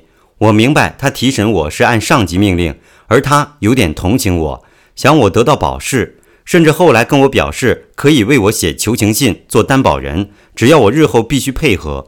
那时我只好相信，因为我确实别无选择。很奇怪，几天后姓史的走来说上面批准了，现在我们是捆绑在一起了。倘若保释后你弃保潜逃，我会被你害死的。我放下心来，松了一口气。对于姓史的帮助，我当然衷心感激，并且答应他以后必定跟他合作。但现在回想起来，事情有点蹊跷。以我对史的观察，我仍然相信他只是作为一枚棋子，做成他跟我捆绑起来的事情。看起来是有人故意安排的。我这样说并非没有根据。为什么北京突然派人对我谩骂一通？眼看保释无望，有人知道史先生会仗义出手。那个人很可能是他的上司，他了解史先生，而史先生作为既是刑警，也是个读书人。读书人有投金气，也就同时有同情心，甚至比一般人更富同情心。如姓史的跟我捆绑在一起，对我弃保潜逃的风险就少一分，因为我不能对帮助我的人不顾而去。比较其余三人就更加明显，他们都有亲人在大陆，而我只有一个女友。我当时是这样看姓史的。除此以外。根据我后来看到的事实，整件事情还有更可怕的部署。为何认罪？短短三个多月孤立无援，我不晓得是在这种了无终止的审问下，还是在没有罪名的遥遥无期的关押中，开始想到了自杀。林荣基，香港书商。嫌疑人往往是被威胁所迫，或因为某种承诺才接受电视认罪的。承诺的范围从尽快释放到获得更宽大的处理，威胁通常是针对被拘留者以及他们最在乎的家人。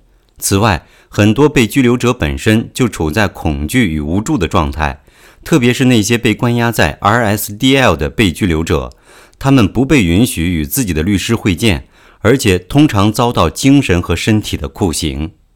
承诺。彼得·达林、彼得·汉弗莱、赵先生和温先生都说过，获得更宽大的处理的承诺是他们同意在视频上认罪的原因之一。通常，审讯人员会游说嫌疑人答应录制认罪视频，但并不说或甚至否认视频会在电视上播出。他们通常假装说视频是用来给他们的上级领导或老大看的。让他们看到被拘留者的合作态度，从而获得更宽大的处理的一种方式。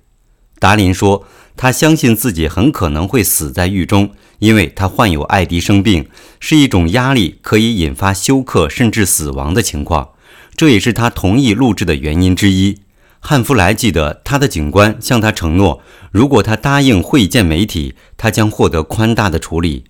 因为当时我是抗拒的，他们说如果我合作的话，他们会给我更宽大的处理；否则的话，他们将更积极地审查我的案件。当然，结果是说的这些完全都不是真的。被关进 RSDL 几周后，警察向温展示，据说是来自其他被拘留的同事接受录制的认罪视频。他的审讯人员也把这些同事在他们视频中所说的稿子拿来念给我听。不过没有仔细给我看，到了这个局面，事态已经很明确了，那就是录制视频才能被放，不录制视频就出不去。照说，警察跟他说，如果他同意在视频上认罪，他将被轻判，甚至被释放回家。但他们并没有遵守承诺，因为赵直到数月后才被释放。拒绝接受录制认罪视频的李说，警方不断的骚扰，以让他接受录制。警方只是拿着 DV 拍，让我认罪认错，说发给他们的领导看，态度好呢就放了我。认罪视频未被播出的陈太和，最初当警察劝说他接受录制认罪时，承诺他给予更宽大的处理作为交换。他知道刘建军律师几周前接受录制了认罪视频，不过也还在被关押着，所以最初他并没有相信他们。不过又过了几周后，他改变了主意。他的待遇有所改善，而且还了解到他的妻子得以离开中国。因以他认为如果合作的话，可能将有机会恢复自由。威胁。中国警方手中获取强迫电视认罪的最有力的武器，就是以被拘留人员的家属做要挟。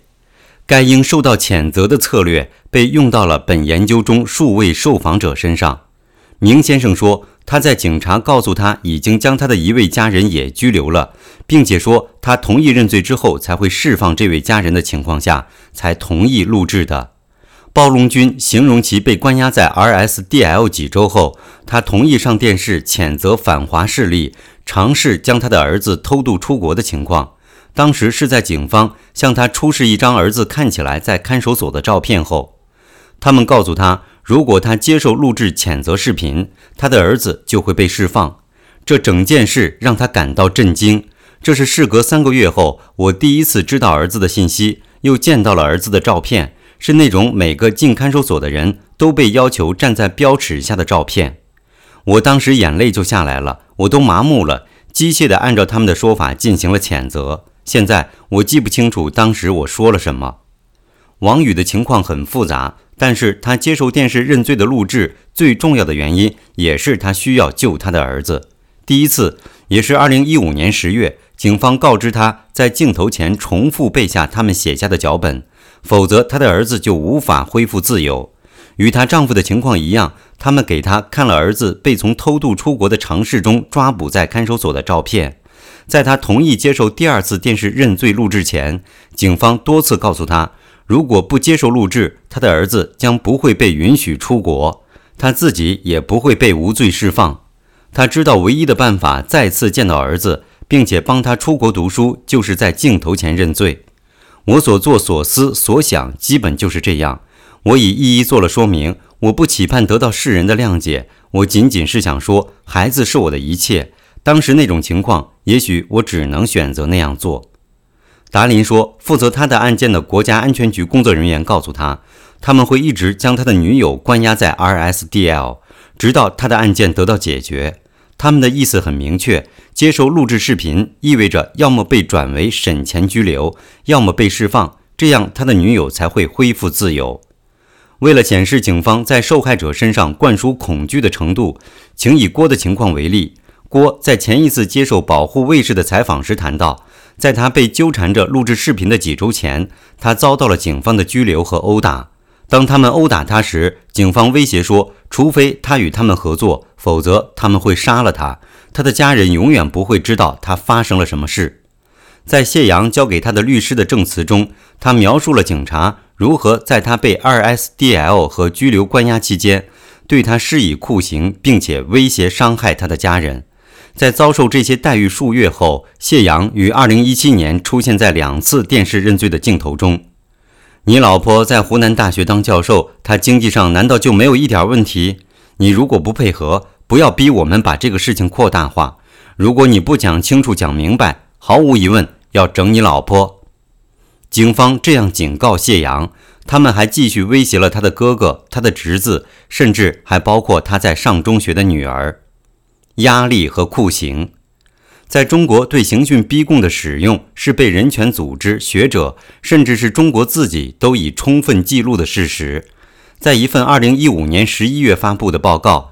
茫无尽头，中国的酷刑和刑讯逼供中，国际特赦写道：无论主要是缺乏意识还是缺乏意愿，中国当局都未能执行近来旨在遏制使用刑讯逼供的法律和条例，所导致的结果是在根除中国刑事司法系统中普遍使用酷刑方面的改进仍然很少。当被拘留者被关押在 RSDL 时，酷刑的现象尤其普遍。因为这里有极少或者没有的拘留监督，律师和家人几乎总是被拒绝会见。被拘留人员被关在造成巨大压力和恐惧的条件下，当权力不对称是如此尖锐时，当被拘留者处于这种胁迫之下，并且在这里没有可申诉的来源，几乎没有人感到强大到足以拒绝接受认罪。被拘留人员往往遭到睡眠剥夺，在看守所和 RSDL 设施内。头顶上的灯都是二十四小时开着的。嫌疑人通常在因为缺乏睡眠而感到精疲力尽时，遭到持续数小时的审讯。那些被关押于 RSDL 的人，往往还遭到额外来自隔离关押的压力。林荣基写道：“他录制认罪，是因为他无法不接受。他们叫我承认，我无法不承认。在被羁押的状态下，所有的权利都在警察或国家安全局的手里。我当时好恐惧，好惶恐。”林先生还说，被隔离关押的经历是如此激烈，他甚至想过自杀。他写道：“每当我仔细查看。”四面墙壁都用软垫包住，试图撞断胫骨显然不行。上吊呢？楼底有近二十尺高，根本没法把裤子扭成绳子挂上去。而那幅伸手不及偌大的玻璃窗，本来就有道铁栅栏，却被铁丝网又封掉，徒手根本掰不开。至于那个装得高高的花洒头，呈弧形状，挂不上任何东西。整个房间布置让人越看越恐惧。因为很明显，过去有人被单独囚禁、长期隔绝，最后精神崩溃，曾经了断过。赵当时被关押了超过一年，频繁地遭到审讯、殴打、强制喂服不知名的药物，而且这些遭遇到他录制了视频后仍在继续。隋木青律师在为保护卫士的另一本出版物中提供了他的 RSDL 经历证词。也说到，他被强迫录制了认罪视频，但从未被播出。警方先是对他采取了连续五天或六天的睡眠剥夺酷刑，随之全身涌上火烤般的剧痛，同时又全身冰冻般的站立，那是从未体验过的一种痛苦感受，一次传说中冰与火洗礼的感受。恍惚中感觉自己可能快死了。他是这样形容那次体验。是更多的酷刑威胁和对自由的承诺说服了他答应录制认罪视频。在我醒来后，国宝才挑明酷刑的目的：认罪悔罪。如不认罪悔罪，会把我用手铐铐起来，全身挂在窗户栏杆上。据说，就算是最强壮的人，也只能坚持五分钟。而如果我认罪的话，则可获释。汉弗莱说，他当时的心理状态完全没有准备好接受录制。他说。这样做让我非常不舒服，但是当你处在这种情况当中，已经受到如此长时间的胁迫，如果看到可能有一线生机，或者只是一线希望，或者只是一个缓解的方法，你都会想要抓住这根救命稻草。拒绝了录制认罪视频的李先生形容审讯环节让他感到十分痛苦。被羁押期间，接受了警方大量的洗脑式审讯，我被他们提审了七十多次。他们使用车轮战法轮番审讯我，主要是精神折磨和疲劳审讯，恐吓我如果不跟他们合作会被判刑坐牢，工作丢了，家庭离散，这辈子身败名裂。我才三十九岁就被巨大的精神压力折磨得两鬓斑白。在被抓去录制认罪视频的几周前，郭先生被拘留后隔离关押，还遭到了殴打。当警方在他释放后再次打电话说要见他时，他吓坏了。之前被关押时，当我没有按照他们想要的方式回答时，我遭到了一阵毒打。王宇当时被隔离关押在 RSDL 设施中，说他当时被要求限制在他房间地板上画的一个四十乘四十厘米的小方块中活动，其他的时候他们给他戴上粗糙沉重的手铐和脚镣，他的手腕因此发肿，直到一年多之后，他还能从之前戴过手铐的地方看见黑色的痕迹。那天晚上，我实在是撑不住了。当他们还在规劝我的时候，我渐渐感到心脏发闷，呼吸急促，头晕眼花。我看到眼前一片金星，身体也支持不住了，难受的好像要死过去一样。我感到意识逐渐模糊，身子从审讯椅上慢慢滑了下去。在我瘫软在地、休克过去的时候，好像他们并不想停止对我的折磨。谢阳告诉他的律师。他在被关押在 RSDL 期间遭到了严重的酷刑，他被殴打，被戴上手铐和脚镣，被剥夺睡眠，并遭到一天超过二十小时的吊吊椅酷刑。在遭到三天如此这般的待遇之后，他的精神完全崩溃。当施暴者又来到他面前时，他已心神恍惚，被折磨得哭了。谢阳也交给他的律师一份手写的笔记，上面说，如果将来有一天他认罪了。都将是因为持续遭到酷刑折磨所迫。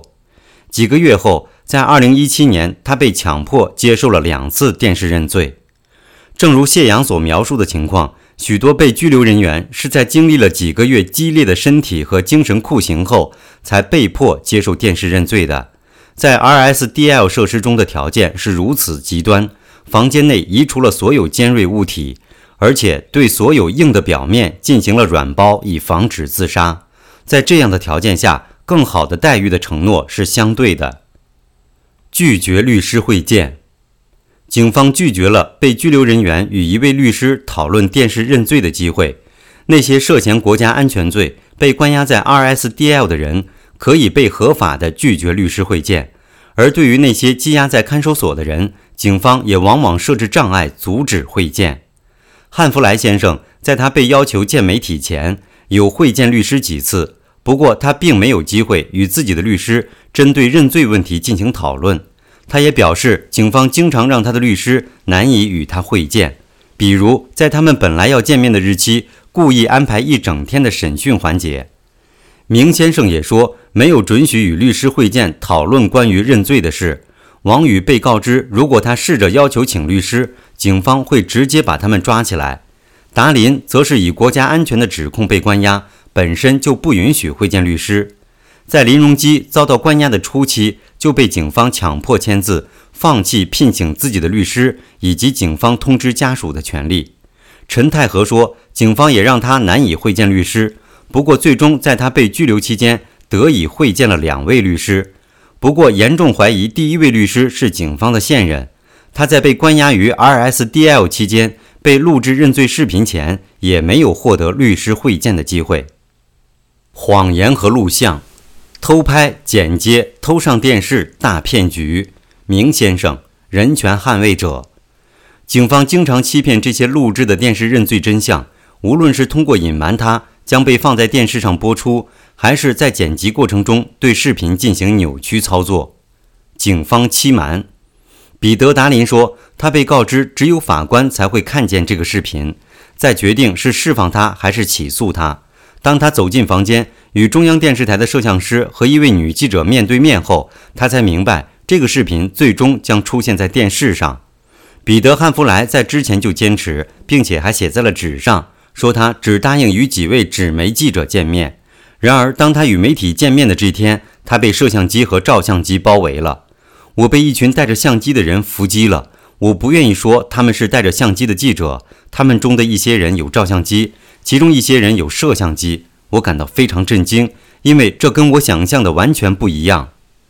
也许是预计到汉弗莱可能会因为他们的欺骗而感到愤怒，在采访的当天早上。他们给了汉弗莱一颗镇静片，这是他第一次在早上被服药。他说这种药让他感到迟钝。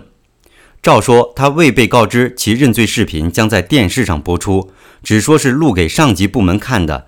直到他恢复自由后，才发现视频已经被广播了。我是直到后来回家后，亲属才告知我的。明也说，当时他不知道视频会放在电视上播出，他被告知只是拿给公安局长看。是在半年之后，他最终被允许与律师会见，才从律师处得知播出的事。他将此行径形容为偷拍、剪接、偷上电视大骗局。警方告知包龙军的是，他的视频只是拿给云南负责他儿子案件的警方看。云南那边来了协查通报，他们和云南那边沟通了，只要我们做父母的发表一下谴责，云南省公安厅觉得我们诚恳，就不会审判我儿子。他们当时明确说，让我对着他们的摄像头向云南省公安厅说一番他们指导的话，说就是给云南省公安厅看的。王宇，包龙军的妻子，也被告知他的视频只是给公安部门的上级看，不会被放到电视上。你看，这就是给上级领导看的。要是给你放到电视上，那就要用正规的摄像机了。但是，尽管视频的质量非常差，这个镜头还是被播出了。王宇写道。当时我根本不知道要上电视，直到我被送回乌兰浩特后，我才逐渐在我父母和朋友处得知，那时他们毁掉了对我不上电视的承诺。安全部门的警察当时也没有通知温，他的视频将会在电视上广播，直到他被戴着头套开车到了录制地点一间酒店套房，他才明白。很明显，这完全是另一回事，这是另一个逼供电视认罪。李当时抵住了被要求录制认罪视频的压力。他说：“电视认罪是在被抓捕者不知情的情况下被录制的，由警方人员骗取信任进行录制，但是没有电视台记者来拍摄，警方送录像到电视台进行剪辑播出。欺骗性剪辑，认罪视频往往经过严重的剪辑，以隐瞒视频如何被录制的真实本质。”而且通常被进行歪曲意思的剪辑，特别是针对那些未被安排特定的台词去读和背的被拘留者。汉弗莱遭受了最恶劣的剪辑，在国家电视台的镜头中显示的是他的头部和肩膀的特写，但是在现实中他戴着手铐，被锁在一个上锁的笼子内的椅子上。就这样，我戴着手铐被困在一把锁着的铁椅上，被关在一个锁着的铁笼里，被一群所谓的记者和警察包围着。超大的摄像镜头透过铁笼的栅栏缝隙射向我，我完全被聚光灯和镜头包围着。这是一个相当可怕的场景。这些画面没有一个能在屏幕上看到。镜头本身也是可以被做欺骗性的剪辑的。汉弗莱形容他的说辞是如何被剪辑的，看起来就像是他在镜头前认罪。我能回忆起的是，我使用了条件句，我在笼子里受到胁迫，我被当作笼中的动物对待。不知道什么时候才会被释放。我相信我说的是，如果我在不知情的情况下违反了法律，怎样怎样，我很抱歉。但我绝不可能说是的。我知道我违反了法律。我在后来见到这个小片段时，我简直无法相信。强迫录制。当被拘留者拒绝接受录制认罪视频，警方一般会通过继续录制他们的视频，或强迫将他们带往电视台，以持续施加压力。李形容他如何不断的录像，他估计他们是打算录制足够的镜头后，就可以在电视上播出了。他们有从我家搜查到抓我上车、上火车在内的全程视频，确保只要我一认罪，就能用于公开播出。李故意用反问回答他们的问题，以此破坏任何可用镜头。在王宇第一次被尝试让他录制认罪时，他被戴上头套，开车带往电视台。换完衣服，王处来了，说要去给我录像上电视。我很气愤，反击道：“我说过我不录像也不上电视。”他们不由分说给我戴上黑头套，坐上车上路了。但这次没有戴手铐。在车上，我反复极力要求回看守所。我告诉他们，我肯定不会录像上电视。如果你们胁迫我录像，我就死给你看。我在车上还多次威胁他们，我要跳车。王处非常轻蔑地说：“你跳吧。”最终，他还是被带到了电视台，但是他拒绝在镜头前开口。警方也对活动人士吴干做了类似的尝试。吴先生于2015年5月被失踪，是709案中最先失联的活动人士。他在2017年3月通过他的律师发布了一封公开信，详细描述了警方强迫他在中央电视台接受录制认罪视频失败的尝试。以下为该公开信的摘抄。我希望你能出庭作证，我也申请你作为证人出庭。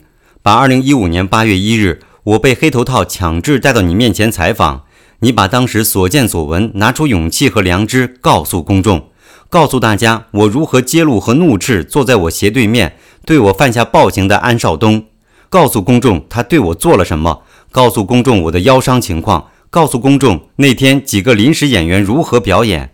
我相信你会展现人性善良的一面。我对那天我没按他们安排的剧本配合，说让你们没法播出感到抱歉。不过回去后没少受安少东的折磨。那天让安少东坐在我斜对面，是为了震慑我。这次有幸亲身经历了传说中的央视新闻制造过程，深度了解了央视和公安如何配合制造需要的新闻。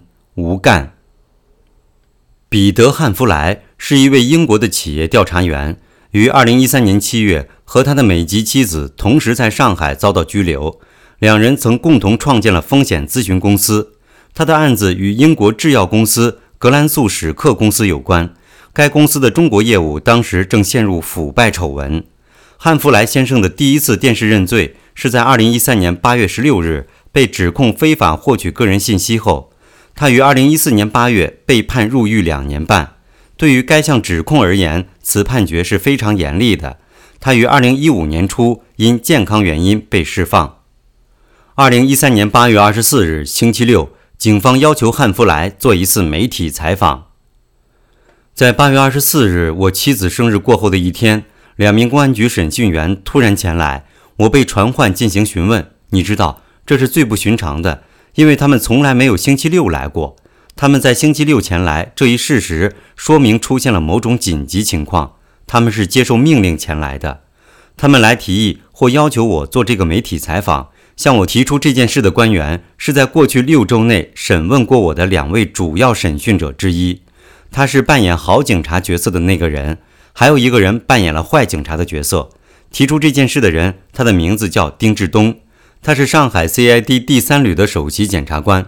他在另一名警察黄鑫的陪同下，黄在审讯中扮演次要角色。这两位正是在北京突袭我们家的人。就在同时，另外多名警察突袭了我们在上海的另一个办事处。丁警官对我说：“彼得，有很多媒体报道了你的案子，我们的领导希望你见一下媒体，我们就此稍微讨论一下。”知道了中国的宣传机关是什么样子后，我对整件事感到很不自在，所以我问谁会来，会有多少人，什么样的媒体等等。他们说他们想拍照拍摄，我说我不能接受。他们说我们可以模糊你的脸。但我说，我根本不想拍摄任何录像和照片。我可以见两三名纸媒记者。在这次简短会议结束时，他们问我是否可以写下来，表明我同意了。于是我写道：“我同意会见几位记者，不能拍照，不能拍摄，并且签了名。”这样做让我非常不舒服。但是当你处在这种情况中，已经受到如此长时间的胁迫，如果看到可能会有一线生机，或者只是一线希望，或者只是一个缓解的方法，你都会想要抓住这根救命稻草。但我当然不接受很多记者、摄影师的概念，我不接受。我说得很清楚，甚至写了下来。他们说，如果我与他们合作，这将意味着有更宽大的处理，或者他们会更积极地处理我的案子。当然，后来发生的事情与他们的言辞完全相悖。二零一三年八月二十六日，星期一，警察将汉弗莱带走录制视频。我遭受了很多身体上的痛苦，因为警察突袭我们，并将门踢向我的脸时，我有一种鞭子抽在脖子上的感觉。我的脖子和脊椎都受伤了，我感到很痛苦。当然，我还焦虑、恐惧、失眠，所以我设法说服他们给我安眠药。他们只给了我一点点小的剂量。在那个星期一的早上，看守所的巡逻医生，一位当地的承包商，让我吃下一片镇静剂，让我平静下来。这会让我非常迟钝。我接受了，我愿意做任何事让我冷静下来，但这是完全不寻常的。过了一会儿，他们带给我一件新的监狱背心，你们知道，就是那种橙色的监狱背心，并告诉我换上它接受采访。通常我们都穿着非常破烂、非常脏的背心，有人得到一件新的是非常不寻常的。不久之后，他们来把我带出去。通常情况下，当你从牢房中被带走时，你会被一名管教带着走。当天那里有四五个管教，看守所有自己的宣传部门。有时候看守会拍摄看守所里发生的事情。我想他们是从那里拍摄我从监狱门走出来的。我们的牢房楼有一条长长的走廊，走出去左转，穿过一座室内桥，你将来到另一个监狱楼。就是说，审讯楼两边各有一扇门。当我们走过桥的第二门时，我被一群带着相机的人伏击了。我不愿意说他们是带着相机的记者。他们中的一些人有照相机，其中一些人有摄像机，这让我感到震惊。很明显，他们没有尊重我的意愿，即使他们告诉我他们会尊重。所以，他们把我带到了这个走廊，这是我通常去审讯的路。这条走廊的两侧都有审讯室。我走到比以前更远的走廊尽头，走到左边一个比普通审讯室大得多的房间。媒体采访的闹剧。它几乎被搭建成了一个小型法庭，有一个很大的讲台和一个非常长的长椅。几个穿制服的警官坐在长椅后面。在房间的中央有一个带钢条的笼子，笼子里面是一个带横杆的座位，可以锁在腿上。我戴着手铐，穿着那件橙色的监狱背心。虽然当时我还没有判定犯有任何罪，我被命令坐在这个铁笼子里的这把锁着的椅子上。所谓的记者和很多警察。基本上围得我水泄不通。这些警察中包括丁志东警官，另一位类似职级的军官，他是第二个主审员，姓包。还有另一名叫陆伟的警官，他出现在中国媒体报道我的案件中的一些录像中。丁主持了整个所谓媒体采访过程，他手里拿着一个剧本。这次警察都穿着制服，以前我从来没有见过他们穿制服。就这样，我戴着手铐，被困在一把锁着的铁椅上，被关在一个锁着的铁笼里，被一群所谓的记者和警察包围着。超大的摄像镜头透过铁笼的栅栏缝隙射向我，我完全被聚光灯和镜头包围着。这是一个相当可怕的场景。然后丁从他的剧本中读到他要问的问题，我非常非常尴尬。我的身体和精神状态使得我故意尴尬，同时不由自主的尴尬。我被关在笼子里。当你坐在像这样的笼子里时，你会想什么？接下来会发生什么？就像试图在钢丝上平衡一样，试着要把事情解释的合理，但也不要承认没有犯过的罪。我被迫不得不这么做，这真的非常非常困难。这个电视认罪在我的创伤后应急障碍综合症中占据非常高的部分。这是那些经常让我回想起的恐怖时刻之一，甚至现在想到也让我感到不安。丁的问题都是为了让我认罪，说我违法，说是的，我知道我违反了法律，我很抱歉，原谅我，等等对我不利的话。我没有准备这么做，我知道我是无辜的，我没有违反任何法律，法律是被歪曲以便于来逮捕我的，所以我在这次笼中采访中。我的很多回应都是在试图反驳我所有违法的暗示。媒体不允许提问，我相信他们中的一个可能来自中央电视台。我能回忆起的是，我使用了条件句。我在笼子里受到胁迫，我被当作笼中的动物对待。不知道什么时候我会被释放。我相信我说的是，如果我违反了法律，怎样怎样。我是在不知情下做的，我很抱歉。但我不可能说是的，我知道我违反了法律。我后来在二零一六年六月份释放以后，见到这个小片段时，我简直无法相信。大约二十分钟后，汉弗莱被带回他的牢房，我感到彻底的被侮辱和崩溃。丁将我押回到走廊的尽头，他把手臂放在我的肩膀上，我感到非常反感。他知道我在颤抖，我很生气。我觉得他知道他对我犯了罪。我相信他们欺骗性的剪辑了我那天早上所说的一切。我完全没有机会和律师讨论是否进行这个采访，他们可能非常刻意地选了这个时间，以确保我不能找律师。这种宣传活动明显与指控有关，指控时间为八月十六日，它与现实毫无相似之处。而这次采访的条件也不过是另一种酷刑。这次采访后，我感到彻底的被侮辱和崩溃，我感到被不公正的对待了，他们非常明显的欺骗了我，对待我就像一只动物。然后我意识到给我吃镇静片的重要性，让你感到无助。后果，这是那些经常让我回想起的恐怖时刻之一，甚至现在想到也让我感到不安。彼得·汉弗莱，公司调查员。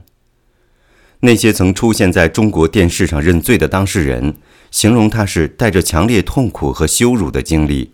如果他们被迫谴责他人，这意味着。在他们的群体中失去信任和地位，电视认罪，同时也给家庭成员和朋友带来巨大的痛苦。四年之后，彼得·汉弗莱仍没有走出那次经历带来的创伤。当王宇为此报告写下他的证词时，他挣扎了很久。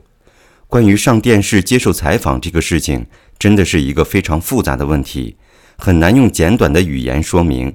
期间我经历了怎样的心路历程？至今难以形容，而且我不知道怎么去讲述。我其实想尝试将此详细的过程说出来，但总是觉得很难过。我仍然难以克服心理阴影，但我知道我应该说出来，哪怕仅仅是以这种简单的形式。温先生说，他为他的认罪感到非常羞愧，而且还在努力被接受回到中国人权捍卫者的群体中。他们选定我不得不说的话和编辑认罪录音的方式，让我非常沮丧，我非常愤怒。更糟的是，他破坏了我在许多人中的声誉。有些人认为我是出卖了朋友和合作伙伴而获得的自由。自那以后，我的名声受到重创。一些人说了我不少非常难听的话。包龙军说，在他被释放后，才发现当时录制的那段视频被国家电视台播出了。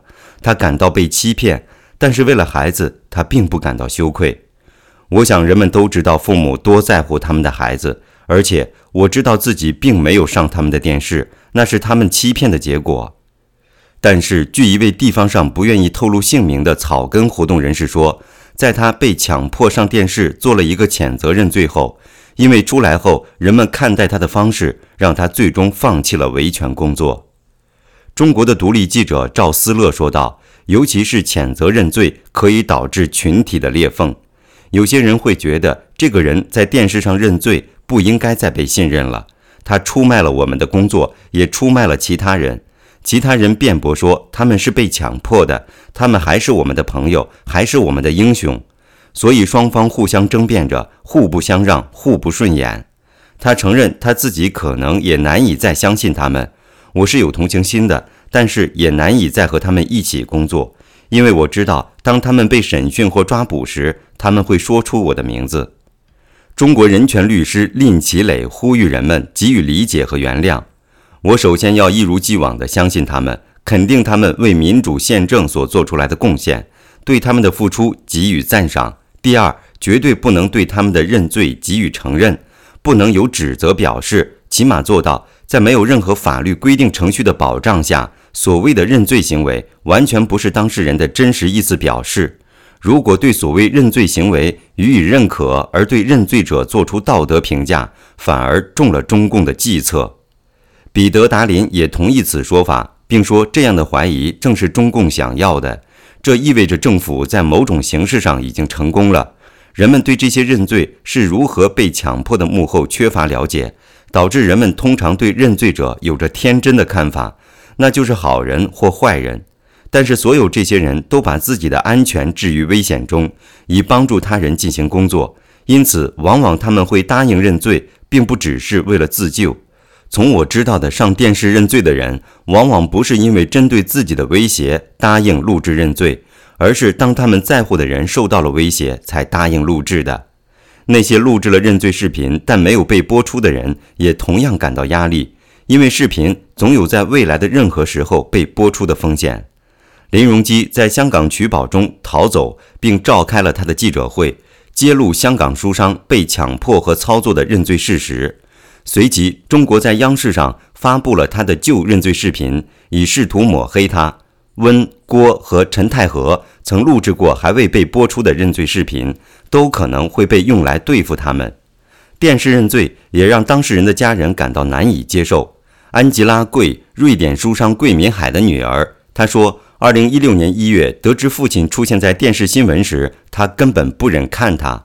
我是很久之后才真正看那段视频的。”因为很明显，我在播出后很快就知道了。我当时的反应是，估计接下来是睡不了多少觉了。这是我将不得不处理的事，所以我干脆让事情简单一点，只是读了文字的版本。老实说，我根本没有任何文字可以描述那种感觉，那是一种任何人都不应该有的经历，所以也不应该有文字去描述它。温先生，人权捍卫者，在他最终接受录制电视认罪之前。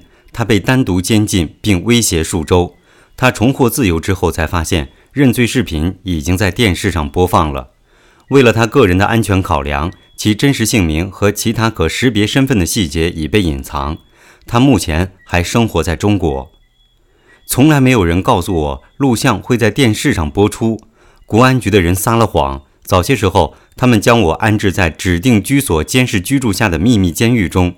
在被单独监禁几个星期后，他们要我同意录制一段视频给他们的领导看。他们反复向我提出的观点是，这段视频会说明我正在与警方合作。我承认我的错误。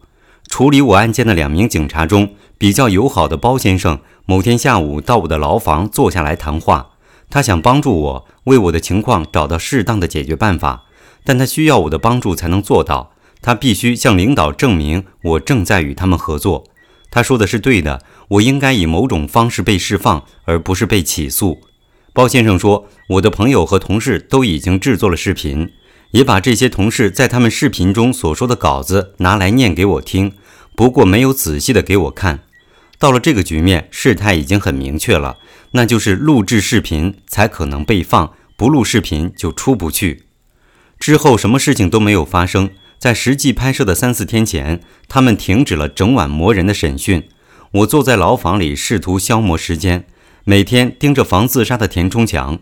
我知道应该是有事情发生了，因为在拍摄之前，包先生和一直很坏、经常威胁我的尹先生，以及他们的上级王先生和一群守卫一起进入我的牢房。他们告诉我可以洗澡，甚至可以洗头，然后穿上我自己的衣服。后来我被戴上头套，被押到了地下停车场。因为戴着头套，对时间根本没有什么概念。我不知道我们开了多久，只知道挺久的时间。不过中途我们也堵了很久的车。当我的头套被取下的时候，我发现我已经被转移到了一个高级酒店，有两个房间的宽敞高级套房。他们让我坐在一堵墙边的椅子上。窗帘全部拉上，通向另一个房间的门关着。很多人，包括三名调查人员，从那个关着的门进进出出。我猜肯定有上级的领导坐在那里发号施令。大型三脚架的电视摄像机已经摆好了，除了摄影师外，其他警察以及安全人员正在四处走动。这家酒店显然是一个非常昂贵的酒店，在那些艳俗的、看起来像商人一样的官员的衬托下，它看起来更糟糕。很明显，这完全是另一回事。这是另一个逼供电视认罪。但最后，我认为我是否被释放更重要，因为他们并没有坚持要我把任何人称为犯罪分子。而且，据我所知，我主要是重复别人在他们的视频中所说的话。有一件事情很明确，没有讨价还价的余地。我必须逐字逐句地说出他们让我说的话，没有商量的余地。两名从后面进入房间的审讯人员拿着一张纸，后来我意识到这是带有问题和回答的纸，准备让我面对摄像机读。我需要背下来，之后在每次拍摄之间休息时，他们会添加或改变我应该说的话。一旦我们真正开始了，他们不仅会决定我要说什么，而且还会控制我如何说，我的声音的速度、确切的措辞、我脸上的表情。摄影师装好了更多的照明灯后，我们开始了。包先生首先读这些问题，所有这些都是编排好的。整个过程大概持续了七个小时，我都记不清到底重录了多少次。其他警官或领导占满了房间，但当然你不会在屏幕上看到他们。我必须原封不动地说他们让我说的话，他们选择的每一个文字。当我回到关押地点的时候，已经是半夜了，和之前一样。从酒店房间到牢房，我也被蒙上了眼睛。在包先生回来之前，我在房间里待了几天消磨时间。突然，他们告诉我要录另一个视频，一切都已经准备好了。这一次，牢房里的两名警卫带我穿过小走廊，进入一个更大的房间。当我被关押期间，我的牢房、审讯室和这个更大的房间就是我的全部世界。这次只有三个审讯者，包先生领头为我读那些问题。其中一个人会拿着一个小型手持照相机拍我，一篇带有问题和答案的纸摆在我面前，这与以前昂贵的拍摄经验非常不同。我从未明白为什么他想要拍第二次，他从未被使用过。大部分问题都完全一样，唯一的区别是他们想让我承认我是人权团体的一份子，但最终他们从未使用这段录像。在我释放后的两三天后，我看到了央视播出的片段。我在网上看到了这个报道，人们也正在微信上谈论我，并且因此而谩骂我。有趣的是，我一开始并没有找到视频，只是纸媒报道。我必须使用 VPN 翻墙出去看，这样我才看到这个视频。他们选定我不得不说的话和编辑认罪录音的方式，让我非常沮丧。我非常愤怒。更糟的是，它破坏了我在许多人中的声誉。有些人认为我是出卖了朋友和合作伙伴而获得的自由。自从我的名声受到重创以来，一些不太明白他们在说什么的人说了非常难听的话，或者认为这是伪造和编辑过的。如果你读到我说的话，你就会意识到我没有说任何人的任何事。但是有些人没有办法去分辨，这就是人们断章取义的印象。合作者。电视认罪对公共知识分子起到的是恐吓的作用，让他们人人自危、自我审查，不敢有任何反对党的语言和行动。他是白色恐怖。李某，人权捍卫者。中国媒体作为中共的工具。中国国家媒体一直都在扮演着中国共产党重要的宣传角色。不过，在当前中共总书记习近平的掌权下，他们的关系变得更加密切。二零一六年初，习近平现场调研了各大媒体的办公总部，包括国家广播中央电视台。习在那里强调了他作为党的喉舌的主要角色，要做到爱党、护党、为党，都要增强看齐意识，在思想上、政治上、行动上同党中央保持高度一致。习这样告诉媒体工作者。为欢迎习近平的调研，中央电视台总部在电子屏幕上打上的标题“央视姓党”。中国的国家媒体，包括中央电视台和他旗下所有的频道，毫无疑问都是作为中共的喉舌而运行的。因此，电视认罪必须从这个角度审视。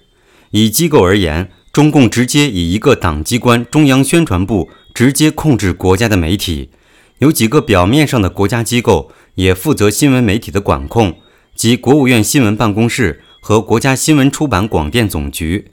他在二零一八年三月宣布，广电总局将被解散。其实，中国共产党一直都是掌控的一员。首先，广电总局由中央宣传部门负责监督；其次，尽管有国务院这个名称，但国务院新闻办公室是一个党的机关，它的另一个名字是中共中央对外宣传办公室。除了将中国故事讲述给全世界的一般海外宣传职责外，该办公室还负责澄清和驳斥任何在中国被封锁但在国外媒体上被报道的事件。这一任务显然与本报告中否认供述的目的一致。二零一八年三月，中央电视台、中国国际电视台、中央人民广播电台、中国国际广播电台合并成立中央广播电视总台，由中共中央宣传部直接领导，对内保留原呼号，对外统一呼号为中国之声。作为一党专制国家，中国不允许独立的新闻报道。外界也对驻海外的中国官方媒体为中共获取情报抛出怀疑。在美中经济与安全审查委员会2017年度报告中，指责中国官方媒体工作人员在美国进行秘密情报搜集，因此建议将所有员工纳入外国代理人登记法。由于中国官方媒体制作的报道受外国政府控制。越来越多的压力迫使 CCTV、CGTV 和在美国运营的中国其他官方媒体注册成为外国代理人。合作媒体，截止本报告发布之时，至少有五家媒体公司，他们全部来自中国大陆或香港，与中国的公安部门合作过播出本研究四十五例认罪中的一例或多例电视认罪。国有电视台央视在他名下的多个国际频道。播出了大部分的认罪广播，另外也有合作的地方频道，比如温州电视台和新疆电视台。二零一六年，广播的范围延伸到包括凤凰卫视和东方日报的香港媒体公司，以及国资新闻门户网站澎湃新闻。二零一七年，总部位于香港，但由中国大陆所有的南华早报加入了这个行列。南华早报是总部位于香港的英文报纸，创立于一九零三年。当时香港还处于英国的统治下。二零一五年底，中国的大陆电子商务巨头阿里巴巴收购了南华早报集团的媒体资产。自从被收购后，该报纸因为兜售中共的政治宣传而遭到越来越多的批评。一位评论人士指出，控制南华早报使北京拥有一个正常的平台，将中国版的世界大事描述传递至香港以外的其他英语世界。毫无疑问。南华早报本着阿里巴巴宣布的提高中国形象的目标，已经完成了从单纯的淡化反对中国的批评和发布中共政治宣传，到与中国政府和警方勾结的转变过程。南华早报在其网站上广播了2018年2月9日桂民海的认罪，发布了一个并不完整的视频。因为南华早报是第一个与中国警方合作广播电视认罪的非官方英文媒体。所以值得对他更深入的研究。由于其他该地区的长期声誉，最近至2016年，他在香港最受信任的媒体名单中名列前茅。桂民海2018年的认罪播出，应该引发了对其公正性的严重警钟。根据中国法律，电视认罪违反了无罪推定的原则。1996年，中国修改了刑事诉讼法，并调整措辞，表明对推定的新的接受。中华人民共和国刑法第十二条规定，任何人在未经法院依法确定为有罪之前，在法律上应该被推定或假定为无罪。一九九六年以前，任何被拘留的人都可能被称为罪犯。在一九九六年修改之后，在审判前应更改为嫌疑人，审判期间称为被告人。尽管这个问题具有政治敏感性，身在中国的几位法律专业人士仍然公开批评了电视认罪的使用。二零一六年三月，全国律协副会长朱征夫接受中国媒体采访时表示，犯罪嫌疑人在电视上认罪，并不等于真的认罪，更不等于真的有罪。若犯罪嫌疑人真心认罪，并有证据支持，说明侦查工作卓有成效。但若特意安排犯罪嫌疑人上电视认罪，则不利于犯罪嫌疑人的权利保护和司法公正。朱先生认为，电视认罪有辱人的尊严，并告诫此种做法为媒体审判，会导致法庭难以作出公正审判。一位资深的中国法官张立勇先生在同月接受外国媒体采访时表示，电视认罪是非法的，在法庭之外，任何人都没有权利决定某人是否有罪。警察没有资格说某人有罪，检察官没有资格宣布某人有罪，媒体更是没有资格判定某人有罪。尤路臣律师在为本报告接受保护卫士采访时表明，电视认罪违反了法治精神，也违反了基本人权，与刑法中重要的人不能自证其罪的基本原则相违背。虽然中国的法律中没有规定沉默权，但是既然有嫌疑人不能自证其罪的条款。从这个原则也是自然能推出沉默权的，在未经司法审判之前就要求人进行认罪或上电视认罪，都是对这个原则的违背。现流亡于美国的中国人权律师和活动人士滕彪表示，强迫在官方电视上认罪的做法，显然违背中国刑法、刑事诉讼法关于无罪推定的原则性规定。但在新集权时代，所有中国电视媒体仍然是首先是党的宣传工具。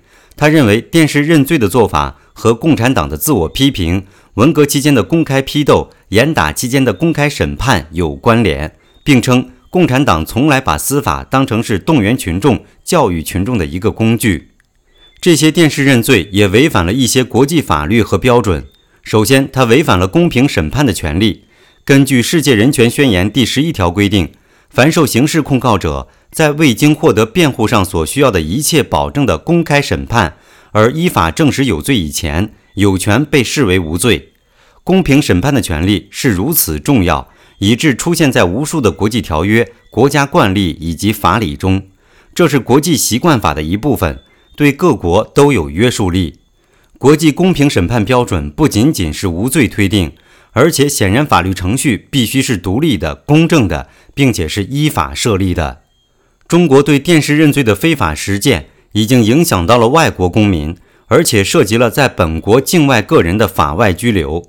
至少有十二位境外人士被一次或多次安排出现在电视认罪上，其中有两位来自瑞典，一位英国人，一位美国人，三位香港人和五位台湾人。此外，三位受害者被从境外绑架至中国，他们是瑞典人桂民海以及两位中国人江野飞和董广平。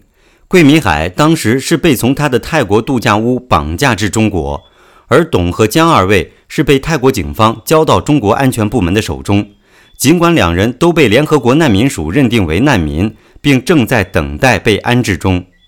结论：在阅读了这份报告后，毫无疑问，中国的电视认罪是对国内法中公平审判权和基本国际人权保护的严重侵犯。也可以很明确地说，他们是由警方与媒体合作下编剧和导演的一出舞台剧。根据我们对嫌疑人被强迫或操纵所说话语的分析，当他们开始在电视上供述时，也毫无疑问，中国将这些电视认罪作为国内专用的宣传工具，和作为面对海外观众的外交政策工具。中国的电视认罪与令人憎恶的毛时代宫斗大会。或者斯大林的臭名昭著的摆样子公审没多大区别。本报告中的采访内容揭露了这些供述是如何通过酷刑、殴打、威胁和恐吓进行摘取。媒体合作的事实不仅仅反映了新闻职业道德的缺乏，而且直接对这种粗暴侵犯中国公民和外国人士权利的行为负有责任。进一步说，中国对强迫电视认罪的使用值得得到全球迫切的关注，因为北京正积极地推动它官方媒体的全球化进程，包括在那些禁止在国内使用的社交平台上，以讲述中国故事。剧本和策划中国强迫电视认罪的幕后，揭露了这些电视认罪的真面目，有系统的、广泛的侵犯人权，为中共的政治利益服务。